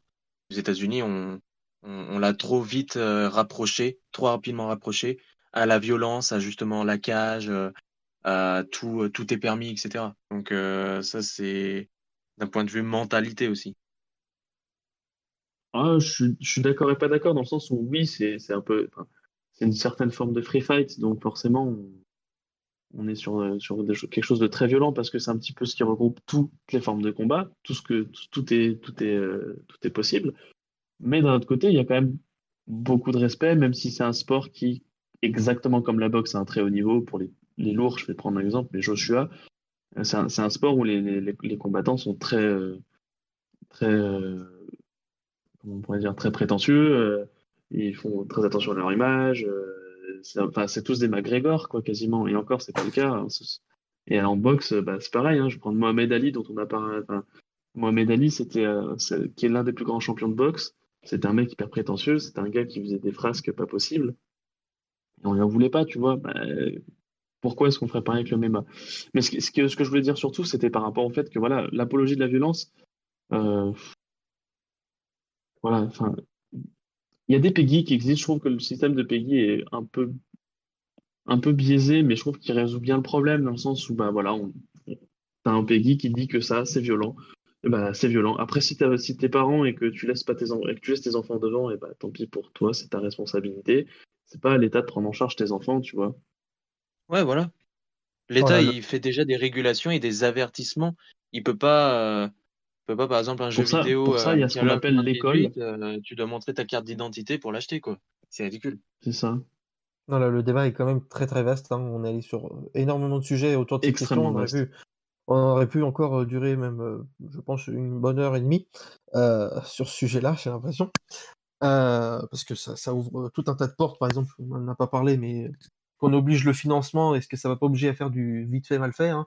Je pense par exemple sur Amazon Prime Vidéo qui prend toutes les merdes françaises qui existent, qui a fait le film avec Inès Reg là, dernièrement, qui a l'air absolument génial. J'ai même pas osé regarder plus loin que la bande-annonce parce que ça fait peur. 4 sur 10 sur IMDb, pue la merde. Combien ? 4,2 sur 10 je crois sur IMDb, mais c'est bien noté je pense encore. Hein si, c'est noté. Alors je crois qu'il est à 4 sur 10 sur IMDb et il va bientôt baisser hein, parce que peu de gens l'ont vu, mais il va bientôt il va tomber à -0. Ouais, mais c'est bien noté pour le moment déjà. 4,2 sur 10 hein. Franchement, c'est pas mal hein. Bravo elle. Ouais.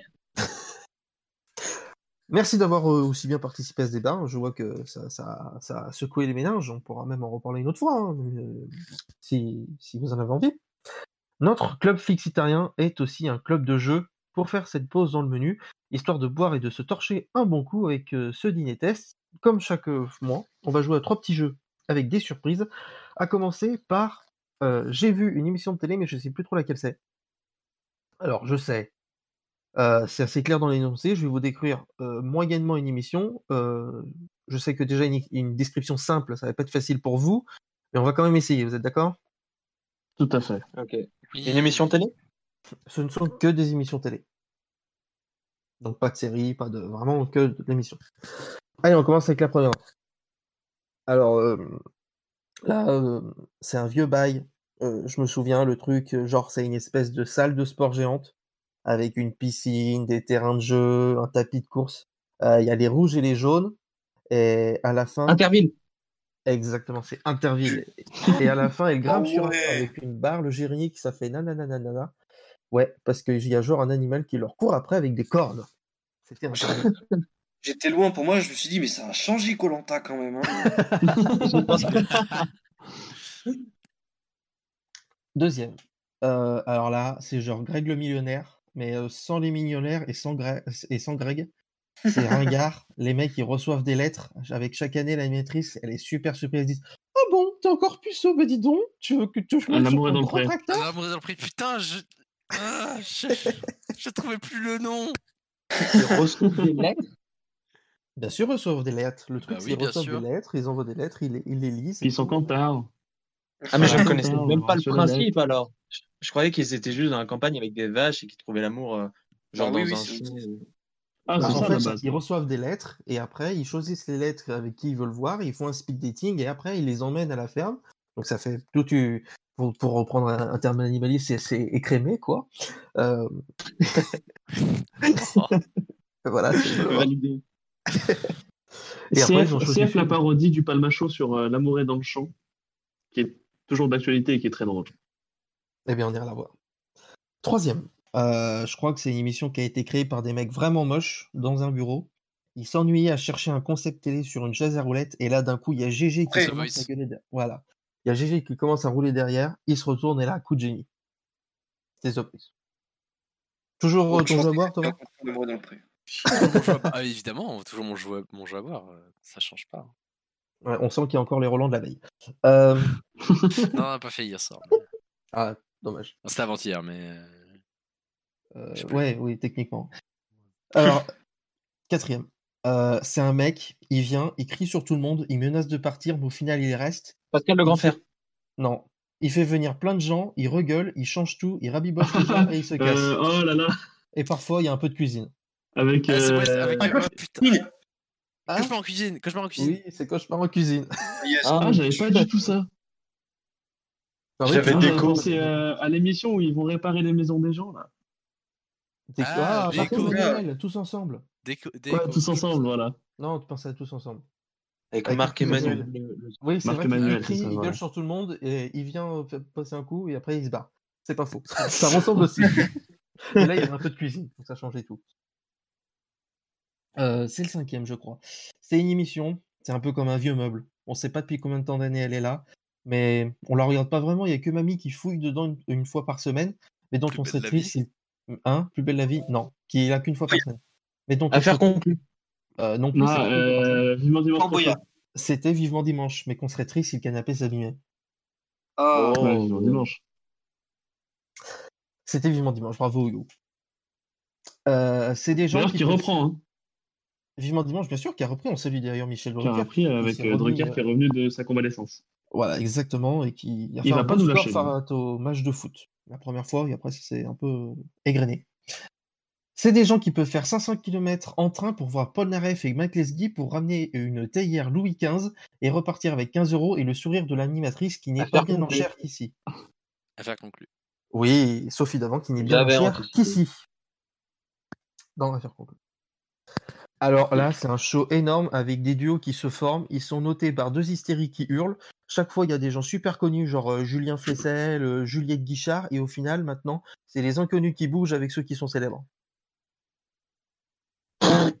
Quoi ? Bon, alors là. Alors, est-ce que c'est toujours à la télé ce que tu as dit là ? C'est toujours à la télé, mais ils font une pause à cause du Covid, évidemment, vu que ce sont des duos. C'est un show énorme avec des duos. Danse avec les stars. Ah, oh là là. Ah ouais, ça va. Ouais. Les gens super connus, Julien Flessel et Juliette Guichard, franchement. Oh. C'est les stars qui viennent à chaque fois. Julien Flessel ? Il y a vraiment un mec qui s'appelle comme ça ? Non, personne ne s'appelle comme ça. En fait, c'est la vanne. C'est les jeux qui sont connus. Et voilà. D'accord. Parce que Laura Flessel, je connais, mais... Ouais, Flessel, moi, c'est un nom qui me parle, mais pas pour la même raison. L'émission a 700 ans. Pourtant, l'animateur, il vieillit pas. C'est la seule émission qui est déjà confinée depuis ses débuts. Les candidats, ils font tous quand ils se testaient à l'école des maths et des français. Les moments marrants, c'est quand ils évoquent les chibres et les lèvres. Des chiffres et des lèvres. Des grands dimanches. C'est exactement ça. On terminera par un jeu musical, mais tout de suite. C'est un bon enchaînement avec la dernière vanne que j'ai faite.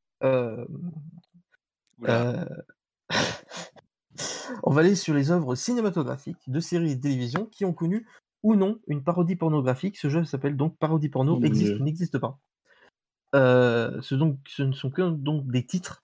On dit souvent titres, hein, on sait ce que ça veut dire. Oui. Et donc, par exemple, alors ça n'existe pas malheureusement, qui existe déjà comme mot, mais alors, donc du coup, moi je vais vous en dire, il faudra deviner si c'est moi qui les ai inventés ou si ça existe.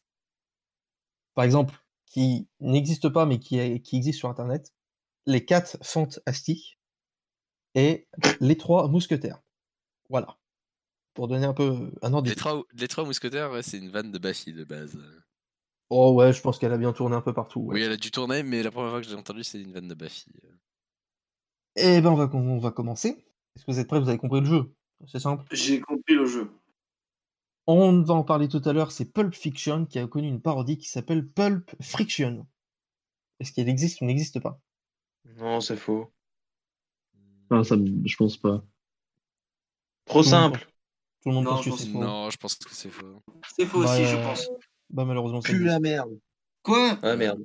Ouais. C'est assez décevant. C'est décevant, on pouvait faire mieux, je confirme. Oh, il manquait d'inspi les mecs, c'est dommage. L'amour est dans l'herpès. Non. Oh, non.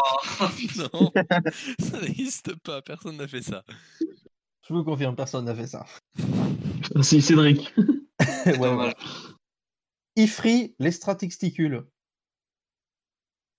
Oh là là. Ah putain, c'est Ifri. Waouh. Ifri, les statisticules. Ouais, si, je pense que c'est. Là, les mecs, ils sont chauffés.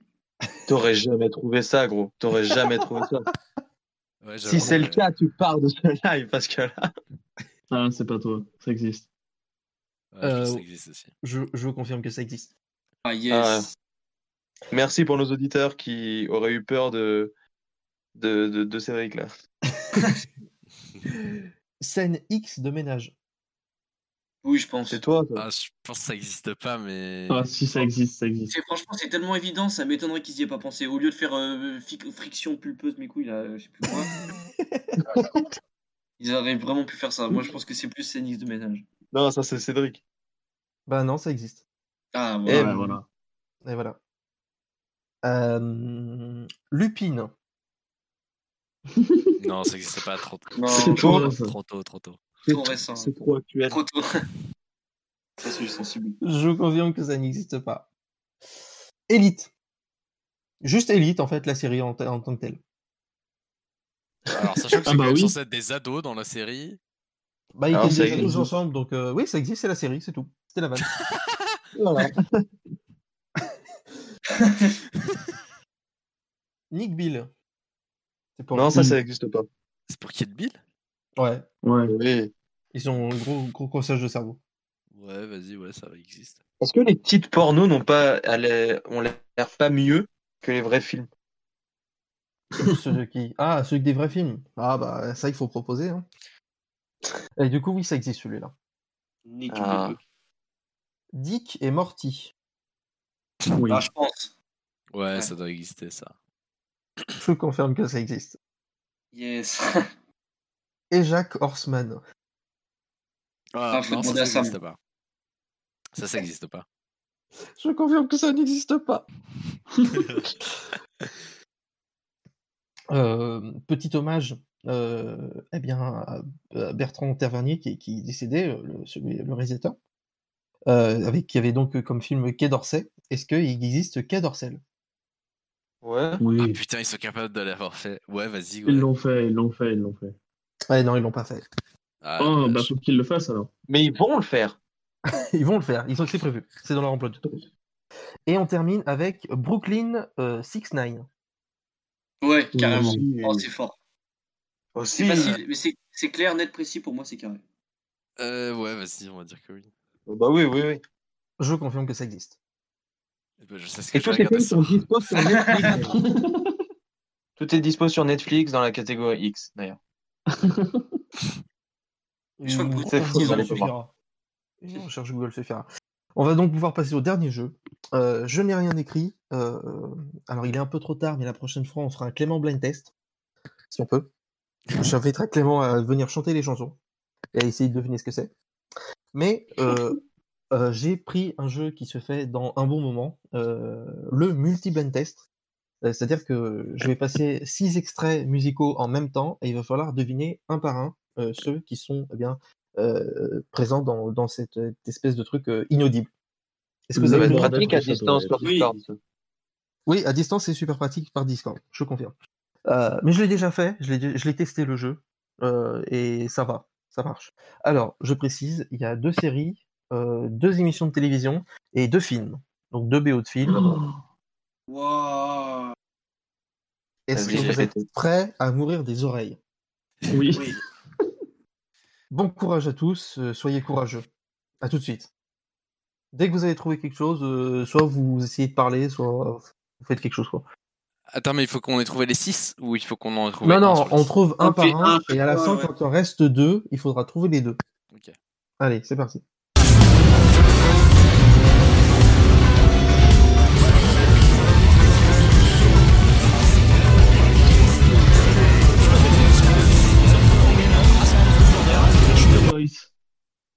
Il y en a un, c'est The Voice.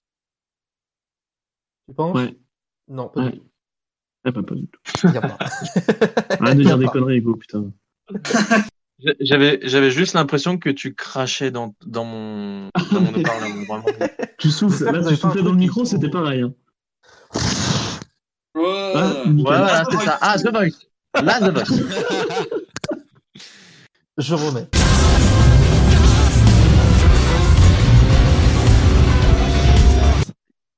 Non plus, toujours pas. Non. Oh, mais non, on est nul. J'ai entendu 3 notes qui passaient du même truc. Et en fait, c'est un piège, il n'a rien mis. Il s'agit en fait de la gare d'Austerlitz à 8h du matin. Alors Thomas, je pense que tu as confondu avec un autre film. Jurassic Park ? Alors, pas non. Alors, on me l'a fait aussi, celui-là, mais un autre encore. Allez, je pense à Jurassic Park et Merde des Caraïbes. Hein ? Retour vers le futur ? Non plus. Non, mais moi je suis une crise d'épilepsie à chaque fois, mais vas-y, c'est pas grave. Si ça vous redonne.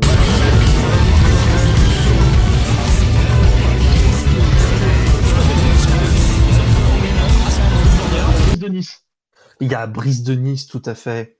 Oh là là. Même en l'écoutant individuellement, je crois que. Mais si, attends, je vous l'ai fait écouter en solo. J'ai entendu Voilà ça.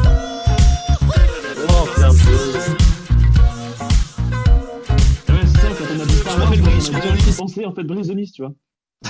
Bah oui, c'est clair, c'est pareil. Tout de suite. Hop. Attends, je vais Shazam. Il y en a donc plus de 5. Il y a donc un film en moins. Il reste donc 2 séries, 2 émissions de télévision et un film. Ah, un Shazam film, a planté. C'était pas celui-là film, que vous aviez tout à l'heure.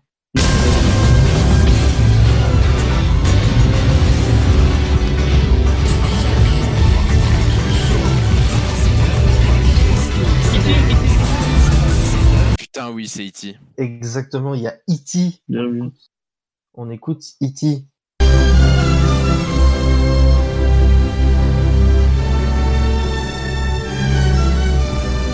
Ah, et j'ai l'autre. Une famille en or. Non, il n'y a pas une famille en or. Ok, c'était totalement du pif, j'ai tenté. Oui, bon. Donc, on enlève Iti, on enlève Brise de Nice qu'on a trouvé tout à l'heure. On a donc trouvé les 2 films. Super, bravo à vous. Il nous reste donc les 2 séries et les 2 émissions de télévision.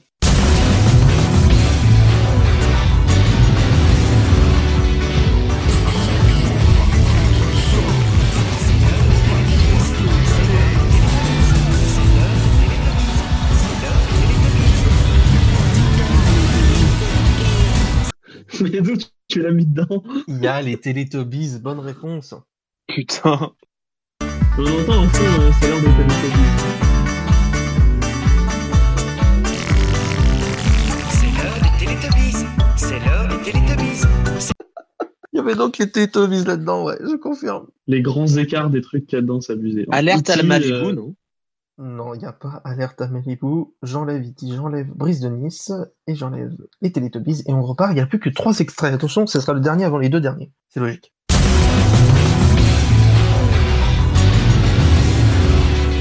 Ah, Jamie, le truc avec le camion là, c'est pas sorcier. Oui, il y a c'est pas sorcier. Et il y a Top Chef. J'ai vraiment dit le truc avec le camion, hein, mais c'est pas grave, on me le. Ah, alors attention, il faudra dire les 2 derniers ensemble. Je préviens pour ceux qui donnent les réponses. Ah bah...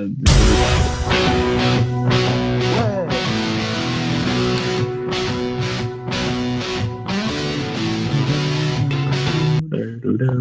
Ah, je saigne de l'oreille droite, là. On va mettre en solo le dernier qui reste avec notre dernier. Il est où? Il est là. Voilà, donc là, il nous reste donc une série et une émission. Est-ce que ce jeu a été créé sous cannabis, justement, ou pas? Faudra c'est demander à quelques aujourd'hui. Faudra demander à quelques aujourd'hui.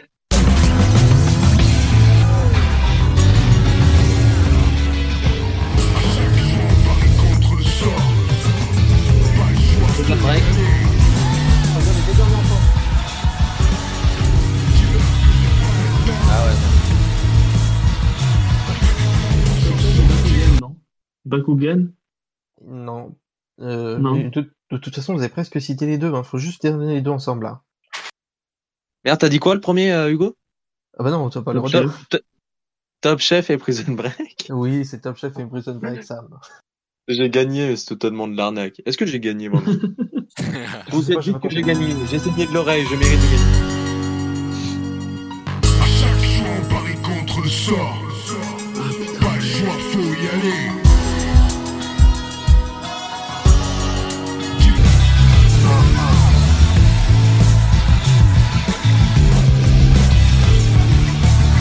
Et voilà, c'était notre jeu horrible de la semaine. Merci. Il était bien horrible. Il était bien. À ne pas refaire. Comme le Renault Blind Test, au fond. Par rapport à ça, c'était limite beaucoup plus simple et beaucoup plus audible. Hein. On l'avait critiqué, mais après ça, je veux bien refaire tous les soirs si tu veux le truc chrono. Hein. Fais gaffe ça parce qu'à chaque fois que tu dis quelque chose d'un flexitarien, Cédric le fait après. Donc ouais mais la prochaine fois je participe pas, la prochaine fois je peux pas. Je peux pas. À l'avance, c'est plus c'est que. Je suis indisponible, j'ai rendez-vous en terrain connu. C'est long un peu comme. J'ai pas trouvé de vanne pendant le petit blanc donc. On pourra couper, t'inquiète. C'est faux. T'inquiète. Nouvelle interlude et cette fois on reçoit dans notre club un artiste. Il va nous conter. Un espèce de Roméo et Juliette moderne, une histoire d'amour impossible. On se retrouve donc juste après pour la dernière partie de l'émission, mais voici donc Shakib Faouzi qui nous chante Ça s'en va et ça revient sur le 3e lieu.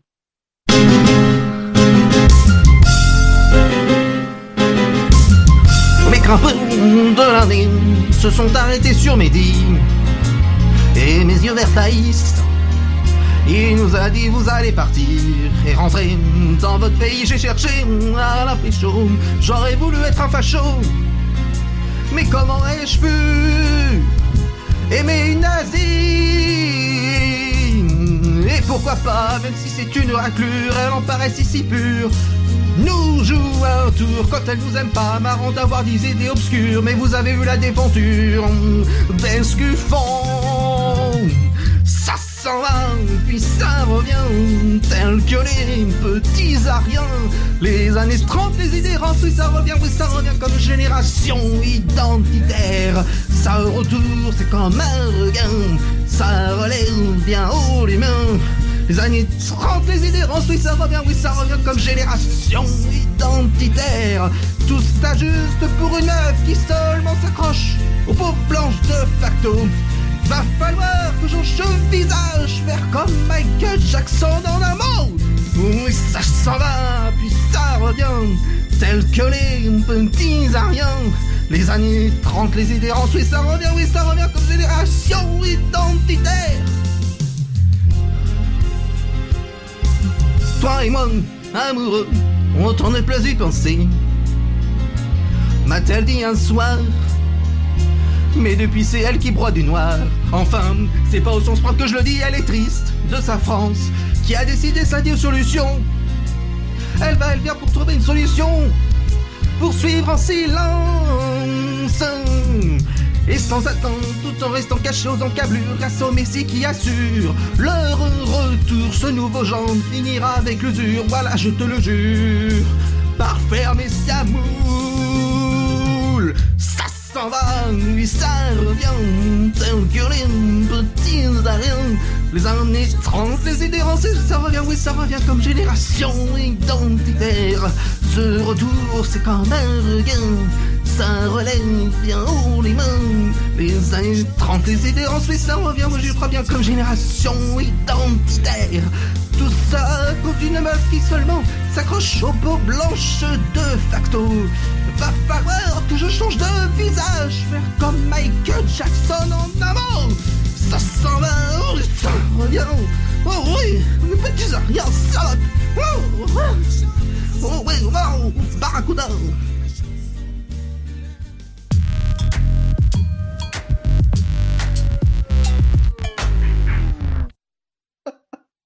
Alors, il y a combien de pourcents qu'on doit couper, ça? Parce que... Non mais là, apparemment, on a le droit de laisser l'introduction musicale. Vous ne faites plus partie de la radio. Vous ne faites plus partie de la radio.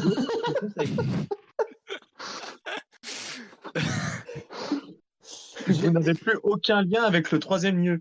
Le troisième lieu, vous ne connaissez plus, d'accord? C'est terminé. C'est immédiatement un tweet. Cette émission, c'est plus le troisième lieu, c'est le dernier lieu, là, c'est fini. Là. Ouais, c'est bon, c'est terminé. Je dis ça, mais il faudra que j'en parle à Terence parce que ça va devenir la nouvelle intro de Podcasting. Voilà, c'est dit. De quoi? Bah, ta chanson. Non, c'est faux. T'as cru qu'on allait la laisser dans ce sale flixitarien? Non, elle va ressortir à toutes les émissions. On est donc sur la dernière partie du Flixarien, vraiment la toute dernière, parce qu'il y en aura. Est-ce que la dernière partie est encore crédible? Vraiment, là, c'est plus. Oh bah oui, là je pense que là on va tout exploser. C'est la dernière partie du Flixarien, donc on est en avril, on chasse le chocolat sous différentes formes, les œufs, d'accord, mais j'ai préféré choisir deux animaux qui sont les lapins et les sardines. Oui, bon, c'est bizarre, mais ça se fait souvent. Il y a de la friture qui existe en chocolat, j'arrête pas d'en manger en ce moment à cause de Pâques. La formule ne change donc pas, deux de nos chroniqueurs vont nous présenter des contenus. On aura donc Sam avec Pulp Fiction, la série, mais tout de suite c'est Oh, I Made Your Mother par Thomas. Vas-y, c'est à toi, déroule. Eh ben, merci. Est-ce que tu veux le résumé du premier épisode un peu pour se mettre dans l'atmosphère? Allez, mets-nous le résumé du premier épisode. Les enfants, je vais vous raconter une histoire incroyable. L'histoire de ma rencontre avec votre mère. Tu nous punis pour quelque chose qu'on a fait? Non. Oui, et alors est-ce qu'il va y en avoir pour longtemps? Oui. Ça remonte à l'année 2005. J'avais 27 ans, je commençais à travailler comme architecte. et j'habitais New York. En tant que meilleur ami, je voudrais qu'on joue à un petit jeu que j'ai appelé Je te présente. Non, non, non, j'ai pas envie de jouer à Je te présente Ted. Je te présente Ted. Enchanté. Je m'appelle Ted.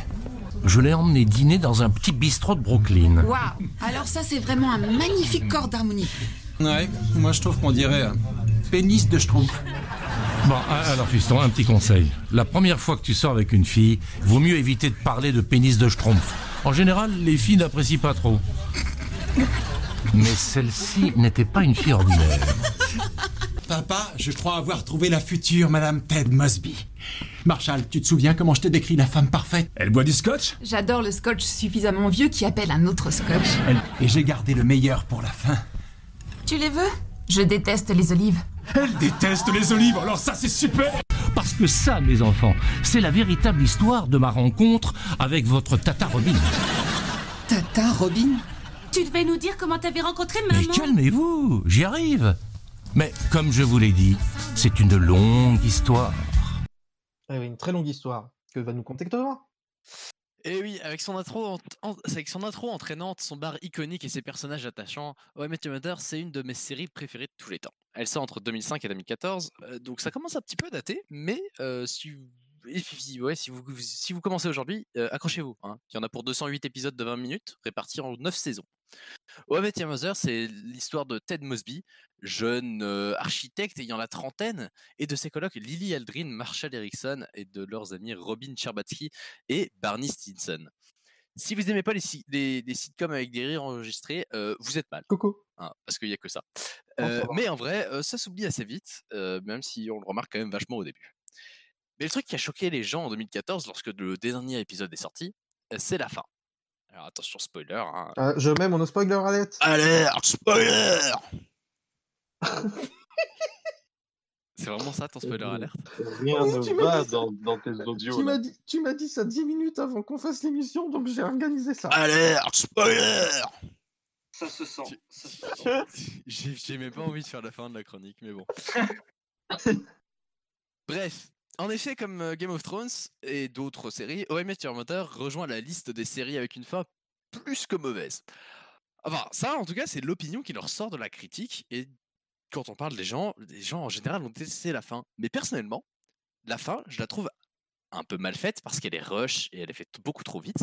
Mais elle est logique. Et même préférable à une fin alternative. Il me semble d'ailleurs qu'ils ont sorti une fin alternative. Et je vais vous expliquer pourquoi. Donc, bah, ouais, si vous voulez pas être spoil, désolé, mais là, je... Alerte, spoiler. Le pitch de base de la série, c'est que Ted raconte comment il a rencontré la mère de ses enfants à ces derniers. Mais au fur et à mesure des saisons, et comme on s'en est rendu compte là dans le petit résumé, on se rend compte que l'histoire contée par Ted, elle ne sert pas juste à expliquer la rencontre entre Ted et la mère de ses enfants. En fait, il cherche à convaincre ses enfants qu'il était heureux à certains moments de sa vie avec d'autres femmes. Et la transformation qu'il a eue au cours de la fin de ses 20 ans et du début de sa trentaine. Et surtout, il insiste énormément sur une femme, Robin. Après 9 saisons, j'aurais été honnêtement déçu que la la série finisse sur un happy ending à la conte de fées, ils rencontrent la mère et ils sont heureux jusqu'à jamais. En fait, pour moi, le problème de la fin, c'est pas qu'il n'est pas logique, c'est qu'il est fait de manière trop rapide. Au final, on n'a quasiment aucune image de Ted et Tracy, qui est la maman, ensemble et heureux, et c'est problématique vu qu'elle est censée être la femme de Ted, la femme de la vie de Ted en fait. Une manière qu'on pourrait avoir de voir ça, c'est de se dire que Robin était la femme de la vie de Ted et que Tracy était le backup qui voulait bien de lui. C'est assez cynique, voire c'est méchant pour Tracy, mais ça permet de justifier le peu d'intérêt qu'on a dans la série pour l'histoire entre Ted et Tracy au final. Mais de toute façon, la plupart des gens ont regardé la série pour un autre personnage, qui est celui de Barney Stinson, l'aimant à femme, dragueur lourd, joué par Neil Patrick Harris. Ce personnage est celui qui vous fait aimer la série, parce qu'il est drôle, charismatique, mais en même temps un peu ridicule. C'est le personnage attachant qui est là pour vous couper de la niaiserie de Ted ou du sérieux de Lily et Marshall. Vous avez déjà tous vu un extrait de Barney, et c'est normal en fait. Je pense honnêtement que personne n'aurait regardé la série sans lui, et ça a plus ou moins lancé la patte de Neil Patrick Harris, qui est plutôt cool. Bref, How I Met Your Mother, c'est très cool, même si ça a vieilli et que certaines blagues sont franchement limites. Je vous conseille de regarder, ne serait-ce que pour Barney, qui est vraiment un de mes personnages préférés de toute série confondue. Vous n'êtes pas obligé de tout regarder, hein, parce que ça traîne un peu en longueur et ça finit par être chiant au final. Personne, c'est une série avec laquelle j'ai fait une bonne partie de mon adolescence, et même si ça fait longtemps que je ne l'ai pas regardé, je me refais toujours quelques petits épisodes de temps en temps. Bah, t'as un très beau argumentaire. J'ai d'ailleurs, du coup, comme je savais que t'en parles souvent et que t'allais en parler là, donc cet après-midi, j'en ai regardé quelques-uns, et j'avoue que les rires ne m'embêtent pas tant que ça, tellement les vannes sont bonnes en fait. Ça me sort pas trop du truc. Bah, en fait, souvent c'est mal utilisé parce que c'est en mode genre, la vanne n'est pas drôle, mais les rires sont là pour te dire là il faut que tu rigoles, et toi t'es en mode mais c'est pas drôle, j'ai pas envie de rigoler. Certaines fois, des fois même je rigole alors qu'il n'y a pas de rire derrière. Oui. Alors est-ce que c'est moi qui suis inquiétant Je ne sais pas, mais non, en fait c'est un truc où c'est très très chiant au début, et puis plus tu regardes, plus loin moins tu fais attention en fait. Je trouve que c'est pas épidermique quoi, pour ma part. Après tu l'as regardé en français ou en anglais, Cédric? En français. Parce que très très mal doublé, mais alors le problème en plus des rires. C'est un des pires doublages que j'ai jamais vu, et il y a un truc qui me perturbe beaucoup trop, c'est que, à titre personnel, j'ai vu Star Wars 2 et 3 en français les premières fois, et le mec qui fait le doublage de Hayden Christensen, le mec qui joue Anakin, c'est le même qui fait le doublage de Ted. Il me semble... Ah non, pardon, non, j'ai rien dit, c'est Brooklyn Nine-Nine, pardon, j'ai rien dit. C'est le personnage principal de Brooklyn Nine-Nine qui est doublé par... Ok, j'ai rien dit, pardon. Mais donc oui, ça me dérange, j'ai un peu l'impression d'entendre Anakin dans Brooklyn. Bref, mais oui, non, la série est pas bien en français, à titre personnel. Surtout que les sitcoms en général, même Friends, hein, les doublages en français, les rires ne correspondent absolument pas aux rires anglais, et je ne sais pas pourquoi, et c'est pour ça que ça rend encore plus mauvais les doublages en français pour les sitcoms qui sont pourtant très bien. Ouais. Il y a beaucoup de vannes qui sont sur des jeux de mots ou quoi, et qui du coup ne marchent pas quoi. Ah carrément. Mais du coup moi par exemple aussi How I Met Your Mother, on pourrait comparer ça à Friends, sauf qu'en l'occurrence la différence, moi Friends je suis pas très fan parce que c'est juste une série comme ça, il y a pas à mes yeux une trame ou quoi que ce soit vraiment précise, tandis que How I Met Your Mother, il y a vraiment le principe du comment j'ai rencontré votre mère, mais à côté il y a vraiment tout, enfin différentes histoires qui se suivent et tout, des running gags et tout ça. Et vraiment, moi, c'est pour ça que j'ai adoré cette série. Et c'est vrai que la fin, elle fait un peu mal au cœur, mais c'est pas pour autant qu'il faut détester tout le reste, parce que ça reste dans la même veine et c'est vraiment sympa, quoi. En fait, la fin, elle m'a fait mal la première fois que je l'ai vue. Et ensuite, j'y ai réfléchi et je me suis dit, mais en fait, elle est logique. Elle est pas très bien faite, mais elle est logique. Ouais, c'est vrai. Non, mais je suis d'accord avec toi. Parce qu'elle est hyper bien écrite et qu'il y a tellement de références avant par rapport à une potentielle fin. Ils pouvaient pas conclure. Mais je suis d'accord qu'elle fait un peu mal, la fin. Et d'ailleurs, mais si ça vous rend toujours triste, il y a une fin alternative qui a été tournée et je sais plus si elle est accessible ou pas. Elle est trouvée sur YouTube facilement. Ouais, voilà, donc c'est ok. Bah voilà, il y a une fin alternative à How I Met Your Mother. Bien, et bien vu qu'on parle de la fin, c'est un. Alerte spoiler. Je le remettrai beaucoup trop de fois.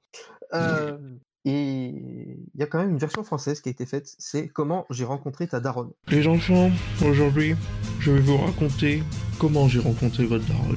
Tout commence un beau jour de 2020. Non plus. C'est vraiment une personne, ça ? Ah oui, bien. Non, elle est trop belle, ça, je mâcherai jamais avec. Mais rends-moi mon téléphone. Non, je vais pas la liker. Je vais me mettre au baf, moi aussi, tu vas voir. Arrête. Oh, mais t'as raison, elle m'a matché. Et c'est comme ça qu'oncle Barnet m'a permis de connaître Tata Robin. Notre premier encart, comme tout bon couple, on est allé sur Zoom. Un simple apéro, allez mes scotch, je mangeais des olives. Je crois que je suis amoureux. Oups, j'ai dit ça à voix haute. Et puis, j'ai prétexté d'aller aux toilettes, pour tenter ce qui fonctionne 2 fois sur 3, la technique du mec à poil, avant que je me rappelle que c'est difficile de coucher à distance. Elle m'avouera plus tard qu'à cause de la qualité de l'image des pixels, c'est pour ça qu'elle m'appelle Zizitstrom.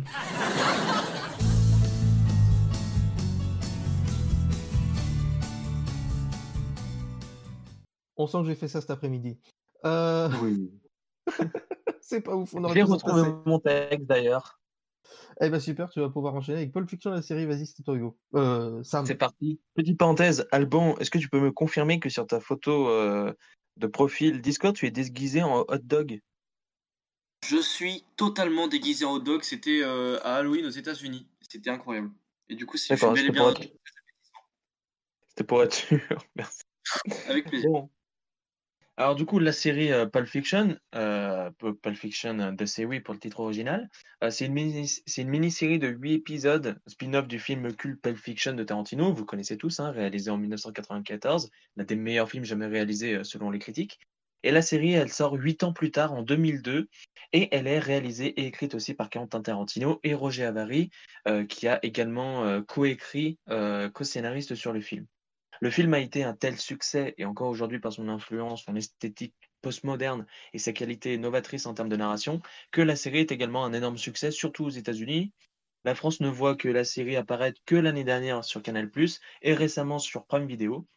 Donc elle n'a pas encore fait parler d'elle, mais on est pour comparer sur le même type de spin-off de Breaking Bad à peu près, avec Better Call Saul, où la série dérivée de la série originale, Breaking Bad, donc, a été par certains tellement appréciée qu'il la considérait comme meilleure que la série originale pour la suite de Pulp Fiction, et bien c'est un peu pareil aux États-Unis.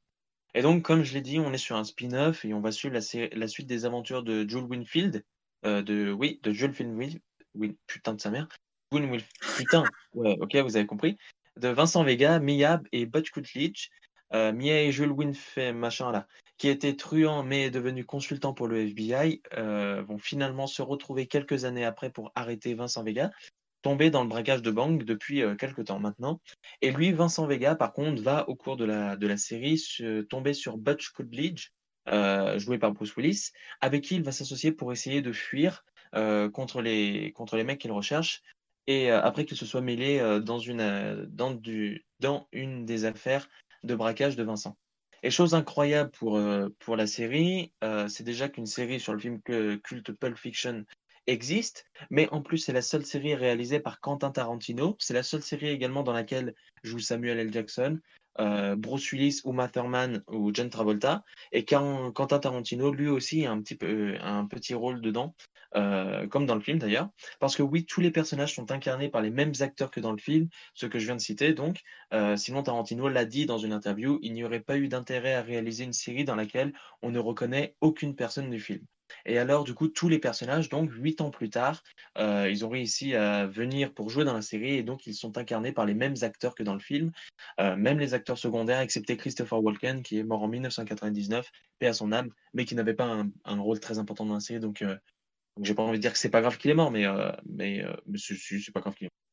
Et la série est extrêmement bien notée sur IMDb, 8,6 sur 10, et est considérée comme l'une des meilleures séries jamais écrites au même titre que Les Sopranos ou encore Seinfeld, et est considérée comme la 7e meilleure série de tous les temps selon l'American Film Institute, d'autant plus que c'est la première fois qu'une série rassemble absolument les mêmes acteurs et équipes de tournage que pour le film, et des acteurs n'ayant jamais joué dans une série ou encore aujourd'hui, excepté Samuel L. Jackson qui a vite fait jouer dans les séries Marvel, et un réalisateur qui n'avait jamais réalisé de série auparavant.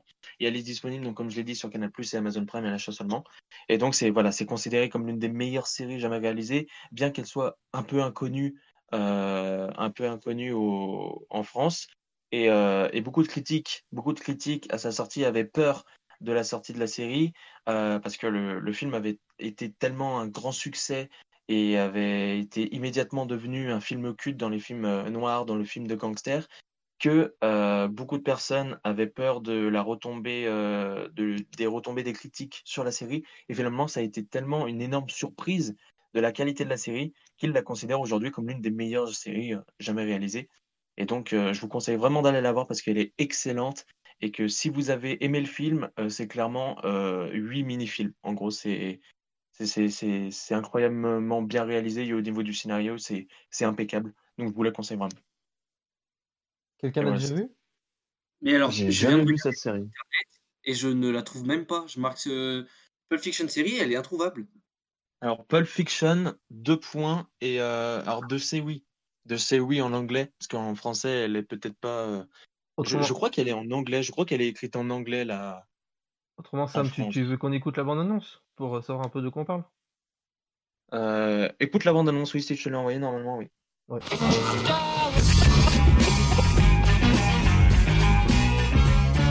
On devrait être mort, vieux. On a vécu un truc miraculeux. Bouge de là, Butch.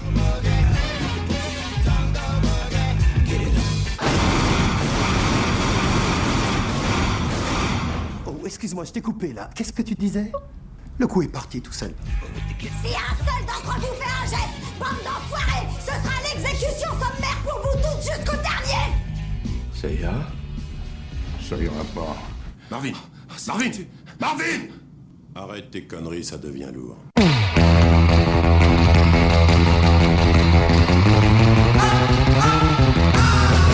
Toi, tu parleras le jour où on t'aura sonné, petit con!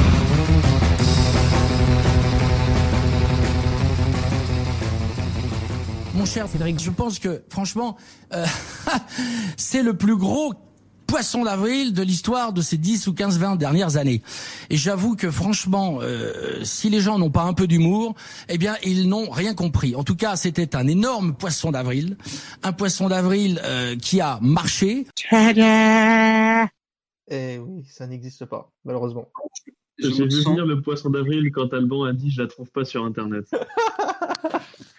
Ouais, c'était ça le problème. J'étais en train de briller. Je suis trop déçu.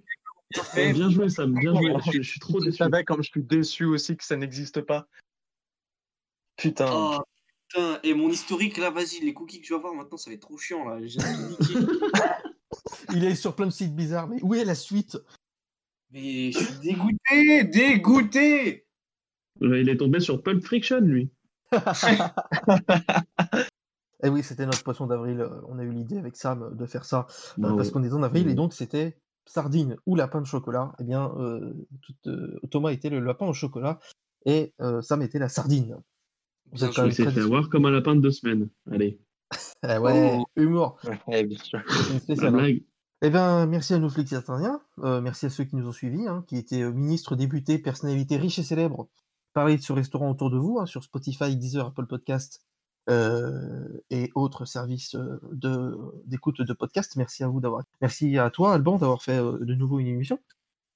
Mais avec plaisir. À dans 6 mois, du coup, si ça existe encore. Oui, déjà le mois prochain, ça serait extraordinaire. Alors, merci d'avoir été avec nous, Thomas. Bah, merci à vous. Et puis, bonne soirée. Salut, Hugo. Bah, merci. Plus. Au mois prochain, au moins, j'espère. Au moins, j'espère. D'ailleurs, on te retrouve toi pour Je sais tes matchs. Ouais, premier numéro qui est sorti déjà pour le mois de mars et évidemment celui du mois d'avril qui sortira tout début mai. Voilà. Ça sera également une mensuelle. Effectivement. Et il nous reste également Sam à remercier. Eh ben, merci à toi de ce flixitarien incroyable qui dure 2 heures mais qui est pépite avec un débat qui dure un petit peu longtemps mais qui est décomplexé et décompressé par les pubs qui sont pas limites, irrecevables, clairement. Ce n'est pas possible. Mais on va les laisser parce que sinon, ça ne serait plus un flixitarien. Donc, on va les laisser. C'est ce qui fait tout le charme du flixitarien. En même temps, heureusement qu'il n'y a pas de censure sur Internet parce que sinon, le flixitarien ne pourrait plus avoir un jour. Ah, c'est vrai qu'on aurait pu faire un débat juste sur toi, hein, juste sur les pubs que tu fais ou sur tes jeux. Pourquoi sommes-nous allés chercher des exemples aussi loin de nous alors qu'on avait le flixitarien tout simplement comme argument? Exactement, pourquoi parler de continent? Il y en a certaines qui passeraient sur France Inter. Hein. Oui, parce que... tu peux te faire du fric en vrai. Là, tu fais... Essaye de les vendre tes pubs, hein. Il y a des acheteurs. Hein. Je vais voir ce que je peux faire. Il y a également les podcastines qui vont sortir tous les lundis, normalement. C'est bien ça, Sam? Oui. Bah, le prochain podcastine qui sort lundi prochain, si nos chroniqueurs sont motivés. D'aplomb. Et ben, pour ma part, normalement, dans le prochain Fixitarien, je vais vous proposer des programmes pour enfants. Plein de petites séries pour enfants, voilà, avec des enfants. À mon avis, les pubs vont être très croustillantes. Non, mais quand je parle du flixitarien, je parle pas de l'émission, je parle de la chronique. Ah, heureusement, j'ai eu peur, parce que là, on aurait pu rigoler, mais là, ce serait peut-être pas passé. Et tu reçois que tu veux pas tes marques du trou, c'est ça? Non, non, ouais, il n'y a pas de. Non, j'ai déjà quelques idées, mais ça n'a aucun rapport avec les enfants. Mais si vraiment tu me chauffes, je peux faire ça. Mais non, non, non, non. Mais t'as vu ce que ça donnait ce mois-ci. Donc, tu viens de libérer le tigre là. Tu sais très bien comment il est, Cédric. Inarrêtable. Allez, exactement. Bonnes vacances demi-confinées à tous. Bonne garde à vue pour moi, hein, du coup. Au départ, c'était juste pour le texte par rapport au dîner clandestin, mais là, je sens que ça va être par rapport à d'autres choses. Également, bonne dizaine d'interviews à moi, parce que je vais devoir répondre de mes actes. Toujours pour les deux. Et profitez du site, hein, et profitez du troisième lieu, parce que c'est terminé à partir de demain. Demain midi, le troisième lieu n'existe plus. Donc cette émission, je vous le rappelle, n'a jamais existé, et à bientôt. Surtout n'oubliez pas, soyez flexitariens. C'est vrai que les aventuriers de la tribu réunifiée ont décidé de vous éliminer, et leur sentence est irrévocable. Le stratège Cédric est évincé de la partie. Beau joueur, il s'en va la tête haute.